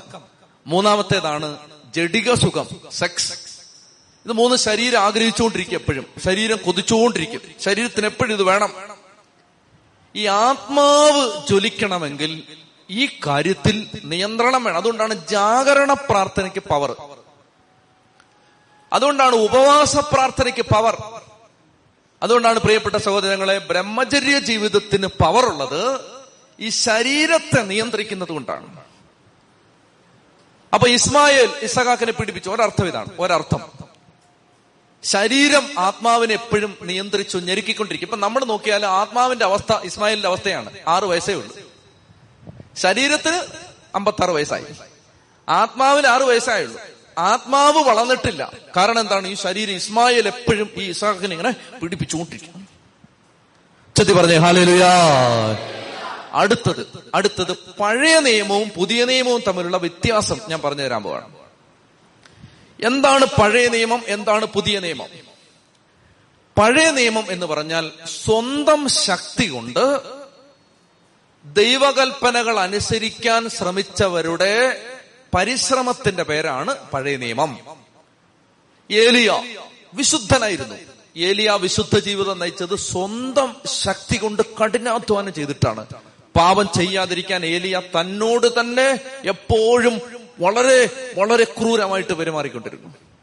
ഉപവസിച്ചു നടന്നു പ്രാർത്ഥിച്ചു ഗുഹയിലിരുന്നു. ഇങ്ങനെ സ്വന്തം പരിശ്രമം കൊണ്ട് നീതീകരണം പ്രാപിക്കാൻ സ്വന്തം പരിശ്രമം കൊണ്ട് നിയമം പാലിക്കാൻ കൽപ്പനകൾ പാലിക്കാൻ ശ്രമിച്ചവരുടെ ചരിത്രമാണ് പഴയ നിയമം. ശ്രദ്ധിച്ചിരിക്കണം ഇത് മർമ്മപ്രധാനമാണ് മർമ്മപ്രധാനം. പ്രിയപ്പെട്ട സഹോദരങ്ങളെ നമ്മളിൽ പലരും പഴയ നിയമത്തിലാണ്. സ്വന്തം പരിശ്രമം കൊണ്ട് നമ്മൾ നന്നാവാൻ ശ്രമിക്കുകയാണ്. സ്വന്തം പരിശ്രമം നമ്മൾ ആരോടും ദേഷ്യപ്പെടരുത് എല്ലാം നല്ലൊരു നല്ലതായിട്ട് പെരുമാറണം ആരുടെയും കുറ്റം പറയരുത് പ്രാർത്ഥിക്കണം. സ്വന്തം പരിശ്രമം. ധ്യാനം കൂടി നാല് ദിവസം നല്ല തീഷ്ണത.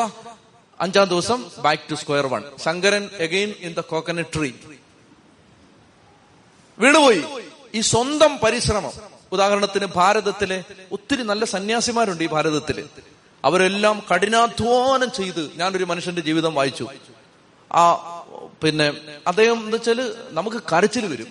കഷ്ടപ്പെടുകയാണ്. ഇങ്ങനെ വിശുദ്ധിയിലെത്താൻ വേണ്ടി സാക്ഷാത്കാരത്തിലെത്താൻ വേണ്ടി കഷ്ടപ്പെടുകയാണ്. അദ്ദേഹത്തിന് ഇങ്ങനെ പട്ടിണി കിടക്കുന്ന സമയത്ത് ഒരാളൊരു മാങ്ങാപ്പഴം കൊടുത്തു. അപ്പൊ ഈ മനുഷ്യൻ പറയണം വലിയ പ്രഭു കുടുംബത്തിൽ ജനിച്ച ആളാണ്. ഈ മനുഷ്യന് ഒന്നുകൂടെ കിട്ടണമെന്നുണ്ട്. ഒന്നുകൂടെ അപ്പൊ അയാൾ ഒരെണ്ണം കൂടെ തരു തരുമോന്ന് അയാൾ ഉള്ളിൽ ഇങ്ങനെ ആഗ്രഹിക്കുകയാണ്. ഭിക്ഷക്കാർ ആഗ്രഹിക്കുന്ന പോലെ ആഗ്രഹിക്കുകയാണ്. അങ്ങനൊക്കെ കഷ്ടപ്പെട്ട് സാക്ഷാത്കാരം പ്രാപിച്ച പരിശ്രമിച്ച സന്യാസിമാർ ഈ നാട്ടിലുണ്ട്. ഇതെല്ലാം പഴയ നിയമമാണ്. പഴയ നിയമമാണ്. അത് അത് അത് ഇപ്പൊ ഏലിയ മോശ ഏലീഷ അവരെല്ലാം സ്വന്തം പരിശ്രമം കൊണ്ട് കർത്താവിന്റെ അടുത്തെത്തിയവരാണ്. പ്രിയപ്പെട്ടവര് പുതിയ നിയമം എന്തെന്നറിയാമോ? പുതിയ നിയമം എന്ന് പറഞ്ഞാൽ നീ കൂടുതലൊന്നും മെനക്കെട്ടില്ലേലും കൃപ എന്ന് പറഞ്ഞൊരു സാധനമുണ്ട്. കൃപ കൃപ. കൃപ കിട്ടിയാൽ നിന്റെ പരിശ്രമം ഇല്ലാതെ നിനക്ക് വിശുദ്ധീകരിക്കപ്പെടാൻ പറ്റും. ചെത്തി പറഞ്ഞേ ഹാലേലുയാ ഹാലേലുയാ. അതായത് കണ്ണിനെ നിയന്ത്രിക്കാൻ കണ്ണടക്കം പാലിക്കാൻ പറ്റുന്നില്ല. കണ്ണിനെ നിയന്ത്രിക്കാൻ പറ്റുന്നില്ല. കണ്ണ് ഇങ്ങനെ പോവാണ്. അപ്പൊ ഇങ്ങനെ പഴയ നിയമത്തിൽ നമ്മൾ എന്താ ചെയ്യുന്നത് പരമാവധി കണ്ണടക്കം പാലിക്കണം. ഇത്ര ഇത്രയും നോക്കാവൂല്ല അങ്ങനെ അങ്ങ് അങ്ങോട്ട് പരിശ്രമിച്ച് പരിശ്രമിച്ച്. പ്രിയപ്പെട്ടവര് നിങ്ങൾ ശ്രദ്ധിച്ചു നോക്കിയോ നിങ്ങൾ എത്രയോ പേരുടെ ജീവിതം എന്റെ മനസ്സിലുണ്ട്. ഓരോ നിമിഷാർത്ഥത്തിൽ ആത്മാവിന്റെ ഒരു തീ കൃപയുടെ ഒരു തീ ഈ മനുഷ്യനിലേക്ക് ഇറങ്ങി വന്നു. പിന്നെ കണ്ണ് വിശുദ്ധീകരിക്കപ്പെട്ടു. സെക്കൻഡ് കൊണ്ട് നടക്കുന്ന കാര്യം പ്രിയപ്പെട്ട സഹോദരങ്ങളെ ചില പാപങ്ങൾ ചെയ്യാതിരിക്കാൻ ശക്തി ചില ബന്ധനങ്ങൾ അഴിക്കുന്ന ശക്തി ചില അടിമത്തങ്ങൾ തഴക്കദോഷങ്ങൾ ഒരിക്കലും ഉപേക്ഷിക്കാൻ പറ്റില്ല എന്ന് തീരുമാനിച്ചിരുന്ന തഴക്കദോഷങ്ങൾ അതിൽ നിന്നുള്ള വിമുക്തി ഇതെല്ലാം കൃപയുടെ ജീവിതമാണ്. പ്രിയപ്പെട്ടവരെ ഒരു ഉദാഹരണം ഞാൻ പറയുമ്പോൾ മനസ്സിലാവും. അതായത് പഴയ നിയമ ജനത സ്വന്തം പരിശ്രമം കൊണ്ട് പുണ്യപൂർണത പ്രാപിക്കാൻ ശ്രമിച്ച ഒരു സമൂഹം. അവരെന്താന്ന് വെച്ചാൽ ഈ സൈക്കിൾ ചവിട്ടി വരുന്ന ആളുകൾ അപ്പൊ നമ്മളിങ്ങനെ ഒരു വലിയൊരു കയറ്റം. അപ്പൊ ഇങ്ങനെ സൈക്കിൾ ചവിട്ടി സൈക്കിൾ ചവിട്ടി സൈക്കിൾ ചവിട്ടി നമ്മളിങ്ങനെ വരികയാണ്. അപ്പൊ കേറ്റാവുമ്പോഴേക്കും കുറച്ചു ഇങ്ങനെ നല്ല ചവിട്ടാന്നൊക്കെ വിചാരിച്ചു ചവിട്ടി ചവിട്ടി ചവിട്ടി വന്നപ്പോ നല്ല കേറ്റായപ്പോ മടുത്തു. അങ്ങനെ നമ്മൾ സൈക്കിളിൽ നിറങ്ങി നിന്നിട്ട് ഉന്താൻ തുടങ്ങി. പഴയ നിയമ ജനതയുടെ കഥയാണിത്. ഉന്താൻ തുടങ്ങി. ഉന്തി ഉന്തി ഉന്തി കുറെ ചെന്ന് കഴിഞ്ഞപ്പോ പിന്നെ ഉന്താനും വയ്യ. അങ്ങനെ നമ്മൾ ഇത് ഒരു സൈഡിലേക്ക് ചരിച്ചിട്ടിട്ട് അങ്ങനെ അവിടെ കുത്തിയിരിക്കുകയാണ്. ഇങ്ങനെ അനേകായിരങ്ങൾ കുത്തിയിരുന്ന ഒരു സമയത്ത് ഇതാ ഒരു ടാങ്കർ ലോറി ഓടിച്ചുകൊണ്ട് നല്ല നീട്ടി മുടി വളർത്തി നല്ല താടിയൊക്കെ ഉള്ള നല്ല നീലക്കണ്ണുള്ള ഒരു മുപ്പത്തിമൂന്നുകാരൻ ഒരു വലിയ ടാങ്കർ ലോറി ഓടിച്ചിങ്ങനെ വരികയാണ്. അവനിങ്ങനെ വന്നിട്ട് അവൻ ഇറങ്ങിയിട്ട് ഇവരോട് ചോദിച്ചു നിങ്ങൾ എന്തിനിങ്ങനെ ഇവിടെ കിടക്കുന്ന? എന്താ എന്താ കാര്യം? അപ്പൊ അവർ പറഞ്ഞു ഞങ്ങൾ ഇങ്ങനെ വർഷങ്ങളായിട്ട് മോശയുടെ കൽപ്പനകൾ അനുസരിക്കാൻ വേണ്ടി ഞങ്ങൾ ഇങ്ങനെ പരിശ്രമിച്ച് പരിശ്രമിച്ച് ഇങ്ങനെ കയറ്റം കയറി ഇവിടം വരെ എത്തി. മടുത്തുപോയി സാറേ ഇവിടെ ഇരിക്കാന്ന് പറഞ്ഞു. അപ്പൊ അവൻ നിങ്ങൾ വിഷമിക്കേണ്ടെന്ന് പറഞ്ഞിട്ട് ഈ ലോറിയിൽ നിന്ന് ഓരോ ചെറിയ മോട്ടറുകൾ എടുത്തു. ഒരു ചെറിയ മെഷീൻ. അതെടുത്തിട്ട് അവൻ അതിന്റെ ടൂൾസ് എല്ലാം എടുത്തുകൊണ്ട് വന്ന് ഈ സൈക്കിളിൽ ഈ മെഷീൻ ഘടിപ്പിച്ചു. ഘടിപ്പിച്ചിട്ട് അതിന്റെ സ്വിച്ച് കാണിച്ചിട്ട് കൊടുത്തിട്ട് പറഞ്ഞു ഇതങ്ങോട്ട് ഈ സ്വിച്ച് അങ്ങോട്ട് ഓൺ ചെയ്താൽ ഈ മെഷീൻ പ്രവർത്തിക്കും. നിങ്ങൾ ചവിട്ടണ്ട നിങ്ങൾ കയറി ഇരുന്നിട്ട് ഹാൻഡിൽ ഒന്ന് പിടിച്ചു കൊടുത്താൽ മതി. ചെറുതായിട്ട് ഇതൊന്ന് അനക്കി കൊടുത്താൽ മതി. അതങ്ങ് പൊക്കോളും. പ്രിയപ്പെട്ടവര് അതിന്റെ പേരാണ് പുതിയ നിയമം. ചെത്തി പറഞ്ഞേ ഹാലേലുയാ ഹാലേലുയാ. ഈശോ നമുക്ക് ഫിറ്റ് ചെയ്ത് തന്ന ആ മെഷീന്റെ പേരാണ് കൃപ. കൃപ കൃപ കൃപ ഗ്രേസ്. അതുകൊണ്ട് ഇസ്മായേൽ എന്ന് പറയുന്നത് സ്വന്തം ശരീരശക്തി കൊണ്ട് ദൈവത്തെ പ്രസാദിപ്പിക്കാൻ ശ്രമിക്കുന്നതിന്റെ പേരാണ് ഇസ്മായിൽ. ഇസഹാക്ക് എന്ന് പറയുന്നത് കൃപയാണ് കൃപ. ഇതാണ് ഗലാത്തിയ ലേഖനത്തിൽ നമ്മൾ വായിക്കുന്നത്. എടുത്തേ. ഗലാത്തിയ ലേഖനത്തിൽ നാലാമത്തെ അധ്യായത്തിൽ ഇതിനെക്കുറിച്ചാണ് പൗലോസ്ലിക ഞാനിത് പറഞ്ഞിട്ട് നമ്മൾ വായിക്കുമ്പോൾ ഇനി ഇത് മനസ്സിലാവും നിങ്ങൾക്ക്. ഗലാത്തിയ ലേഖനം നാലാമധ്യായം ഇരുപത്തൊന്ന് മുതലുള്ള തിരുവചനം. എടുത്ത് ഉറക്കം വായിക്കാം. ഗലാത്തിയ ലേഖനം നാലാം അധ്യായം ഇരുപത്തൊന്ന് മുതൽ. നിയമത്തിന് ഗലാത്തി ലേഖനം എന്ന് പറഞ്ഞാൽ പുതിയ നിയമത്തിലെ ഒരു ലേഖനമാണ്. ഇത് പൗലോസിലേക്ക് എഴുതിയതാണ്. അത് പുതിയ നിയമത്തിൽ തപ്പിയാ കിട്ടും. ആ എന്നിട്ട് ഗലാത്തി ലേഖനം നാലാം അധ്യായം ഇരുപത്തൊന്ന് മുതൽ. ഉറക്കെ വായിച്ചേ. നിയമത്തിന് വിധേയരായിരിക്കാൻ അഭിലഷിക്കുന്ന നിങ്ങൾ എന്നോട് പറയുവൻ. നിങ്ങൾ നിയമം അനുസരിക്കുകയില്ലേ? എന്തെന്നാൽ ഇപ്രകാരം എഴുതപ്പെട്ടിരിക്കുന്നു അബ്രാഹത്തിന് രണ്ട് പുത്രന്മാരുണ്ടായിരുന്നു. ഒരുവൻ ദാസിയിൽ നിന്ന് ഇതരൻ സ്വതന്ത്രയിൽ നിന്ന് ദാസിയുടെ പുത്രൻ ശാരീരിക രീതിയിലും സ്വതന്ത്രയുടെ പുത്രൻ വാഗ്ദാന പ്രകാരവും ജനിച്ചു. ആലങ്കാരികമായി പറഞ്ഞാൽ ഈ സ്ത്രീകൾ രണ്ട് ഉടമ്പടികളാണ്. ഏതൊക്കെയാണ് രണ്ട് ഉടമ്പടികൾ? പഴയ ഉടമ്പടി പുതിയ ഉടമ്പടി. പഴയ ഉടമ്പടി ഹാഗാർ ഇസ്മായിൽ. പുതിയ ഉടമ്പടി സാറ ഇസഹാക്ക്. ആ ആലങ്കാരികമായിട്ട് പറഞ്ഞാൽ ഈ രണ്ട് സ്ത്രീകൾ രണ്ട് ഉടമ്പടികളാണ്. ഒരുവൾ സീനായ് മലയിൽ നിന്നുള്ളവൾ. സീനായ് മലയിൽ നിന്ന് എന്താ കിട്ടിയത്? സീനായ് മലയിൽ നിന്ന് എന്താ കിട്ടിയത്? കൽപ്പന. കൽപ്പന. കൽപ്പന സ്വന്തം ശക്തി കൊണ്ട് പാലിക്കുന്നത്. അതാണ് സീനായ് മല. വായിക്കാം. ഒരുവൾ സീനായ് മലയിൽ നിന്നുള്ളവൾ. അവൾ ദാസ്യവൃത്തിക്കായി മക്കളെ ജനിപ്പിക്കുന്നു. അവളാണ് ഹാഗാർ. ഹാഗാർ അറേബ്യയിലെ സീനായ് മലയാണ്. അവൾ ഇന്നത്തെ ജെറുസലേമിന്റെ ഇന്നത്തെ ജെറുസലേം പറഞ്ഞ ഇന്നത്തെ യഹൂദന്മാരുടെ പ്രതീകമാണ്. എന്തെന്നാൽ അവൾ തന്റെ മക്കളോടൊത്ത് ദാസ്യവൃത്തി ചെയ്യുന്നു. ഇതിനെക്കുറിച്ചാണ് ഈശോ പറഞ്ഞത് നിങ്ങളെ പുത്രൻ സ്വതന്ത്രരാക്കിയില്ലെങ്കിൽ നിങ്ങൾ അടിമകളാണ്. നിങ്ങൾ അടിമത്തത്തിലാണ്. എന്നാൽ നിങ്ങൾ സത്യം അറിയുകയും സത്യം നിങ്ങളെ സ്വതന്ത്രരാക്കുകയും ചെയ്യും. അതായത് നമുക്ക് ദൈവകൃപ കിട്ടിക്കഴിഞ്ഞാൽ ദൈവകൃപ സ്വന്തമായി കഴിഞ്ഞാൽ നമ്മുടെ അധ്വാനം കൂടാതെ തന്നെ കൃപ അധ്വാനിച്ചോളും. അതാ പൗലൂസ് പറയുന്നത് ഞാനല്ല അധ്വാനിച്ചത് എന്നിലുള്ള ദൈവകൃപയാണ് അധ്വാനിച്ചത്. അതായത് എന്ത് പാപത്തിൽ കിടക്കുന്ന ഒരാൾക്കും. ഞാൻ സാധാരണ പറയുന്ന ഉദാഹരണം ഒരു സ്ത്രീ പേര് പറയുന്നില്ല തൽക്കാലം. ആ സ്ത്രീയുടെ പ്രത്യേകത ബ്ലൂ ഫിലിമിൽ അഭിനയിച്ചുകൊണ്ടിരുന്ന സ്ത്രീയാണ്. പത്ത് ലക്ഷം രൂപയാണ് ഇന്ത്യൻ മണി പത്ത് ലക്ഷം അതിന് തത്തുല്യമായ ഡോളറാണ് ഒരു മാസം അവൾക്ക് കിട്ടിക്കൊണ്ടിരുന്നത്. എന്നാൽ യേശുക്രിസ്തുവിന്റെ കൃപ അവളെ തൊട്ട് കഴിഞ്ഞപ്പോ പൊർണോഗ്രഫി കാണരുത് അശ്ലീലം കാണരുതെന്ന് ലോകത്തോട് പ്രസംഗിക്കുന്ന ശക്തമായ ഒരു സുവിശേഷകയായിട്ട് ശക്തയായ സുവിശേഷകയായിട്ട് അവൾ മാറി. അപ്പൊ എന്ത് സംഭവിക്കുന്നു? ഒറ്റ രാത്രി കൊണ്ട് ഈ സ്ത്രീക്ക് മാറ്റം വരികയാണ്. നൂറുകണക്കിന് സിനിമകളിലൂടെ ആ പതിനായിരക്കണക്കിന് കോടിക്കണക്കിന് ചെറുപ്പക്കാരെ അശുദ്ധ ജീവിതത്തിലേക്ക് തള്ളിവിട്ട ഒരു പെൺകുട്ടിക്ക് പെട്ടെന്ന് ഒറ്റ രാത്രി കൊണ്ട് മാറ്റം വരികയാണ്. അപ്പൊ ഈ കൃപ നമ്മളിൽ പ്രവർത്തിക്കണം. പുതിയ നിയമ ജീവിതം എന്ന് പറഞ്ഞാൽ കൃപയുടെ ജീവിതമാണ്. ആ കൃപ കിട്ടുന്നത് പരിശുദ്ധ കുമാരയിലൂടെ ദൈവവചനത്തിലൂടെ ഈശോയുടെ മുമ്പിൽ ഇരിക്കുന്നതിലൂടെ എളിമപ്പെടുന്നതിലൂടെ. അതാണ് ഒന്ന് പത്രോസ് അഞ്ച് അഞ്ച്. ദൈവ അഹങ്കാരികളെ എതിർക്കുകയും എളിമയുള്ളവർക്ക് കൃപ കൊടുക്കുകയും ചെയ്യുന്നു. അപ്പൊ അങ്ങനെ കൃപയിൽ പൊതിയപ്പെടുന്നതാണ് പുതിയ നിയമ ജീവിതം. ചെത്തി പറഞ്ഞേ ഹാലലുയാ ഹാഗാർ അറേബ്യയിലെ സീനായി മലയാണ്. അവൾ ഇന്നത്തെ ജെറുസലേമിന്റെ പ്രതീകമത്രേ അവൾ തന്റെ മക്കളോടൊത്ത് ദാസ്യവൃത്തി ചെയ്യുന്നു. വായിക്കേ. എന്നാൽ സ്വർഗീയ ജെറുസലേം സ്വതന്ത്രയാണ്. അവളാണ് നമ്മുടെ അമ്മ. എന്തുകൊണ്ടെന്നാൽ ഇപ്രകാരം എഴുതപ്പെട്ടിരിക്കുന്നു. അല്ലയോ പ്രസവിക്കാത്ത വന്ധേ നീ ആഹ്ലാദിക്കുക. പ്രസവവേദന അനുഭവിക്കാത്ത നീ ആനന്ദിച്ചാർപ്പ് വിളിക്കുക. എന്നാൽ ഭർത്തൃ എന്തെന്നാൽ ഭർത്തൃമതിക്കുള്ളതിനേക്കാൾ കൂടുതൽ മക്കൾ പരിത്യക്തയ്ക്കാണുള്ളത്. സഹോദരങ്ങളെ നമ്മളാകട്ടെ ഇസഹാക്കിനെ പോലെ വാഗ്ദാനത്തിന്റെ മക്കളാണ്. നമ്മളാകട്ടെ ഇസഹാക്കിനെ പോലെ വാഗ്ദാനത്തിന്റെ മക്കളാണെന്നാൽ ശാരീരിക രീതിയിൽ ജനിച്ചവൻ ആത്മാവിന്റെ ശക്തിയാൽ ജനിച്ചവനെ അന്ന് പീഡിപ്പിച്ചു. ഇന്നും അതുപോലെ തന്നെയാണ്. വിശുദ്ധ ലിഖിതം എന്താണ് പറയുന്നത്? ദാസിയെയും അവരുടെ പുത്രനെയും നിഷ്കാസനം ചെയ്യുവിൻ. എന്തെന്നാൽ ദാസിയുടെ പുത്രൻ സ്വതന്ത്രയുടെ പുത്രനോടൊപ്പം അവകാശിയാവാൻ പാടില്ല. നിങ്ങൾക്ക് ഇതൊരു ഇരുപത്തഞ്ച് ശതമാനം ഇപ്പൊ മനസ്സിലായിട്ടുണ്ടാവും. ഞാൻ ഒത്തിരി കാലം എടുത്ത എനിക്കിത് മനസ്സിലായത്. ആദ്യമൊന്നും എനിക്കിത് പിടിയിട്ടില്ലായിരുന്നു എന്നാൽ പ്രിയപ്പെട്ടവരെ കുറെ കഴിയുമ്പോൾ നമുക്കിത് മനസ്സിലാവും. ഇപ്പൊ ഞാനൊരു സ്പാർക്ക് ഇട്ട് തന്നു. ഇനി നമ്മൾ ഈ ബൈബിൾ പഠിച്ച് മുന്നോട്ട് പോകുമ്പോൾ കൃപാജീവിതത്തെ കുറിച്ച് നമുക്ക് പഠിച്ചേ പറ്റൂ. അപ്പൊ ഇപ്പോ ഒന്നും വലിയ കാര്യമായിട്ടൊന്നും പിടിയിട്ടില്ല എന്നോർത്ത് നിങ്ങൾ വിഷമിക്കേണ്ട. പഴയ നിയമം എന്ന് പറയുന്നത് സ്വന്തം അധ്വാനം കൊണ്ട് ദൈവത്തെ പ്രസാദിപ്പിക്കാൻ ശ്രമിക്കുന്നതാണ്. പുതിയ നിയമം എന്ന് പറഞ്ഞാൽ സ്വന്തം അധ്വാനം കൊണ്ടല്ല കൃപ കൊണ്ട് ദൈവത്തെ പ്രസാദിപ്പിക്കാൻ പറ്റും. നമ്മളിൽ ദൈവകൃപ വന്ന് നിറയുമ്പോൾ നമ്മുടെ അകത്തിരുന്ന് പരിശുദ്ധാത്മാവ് പ്രവർത്തിക്കും.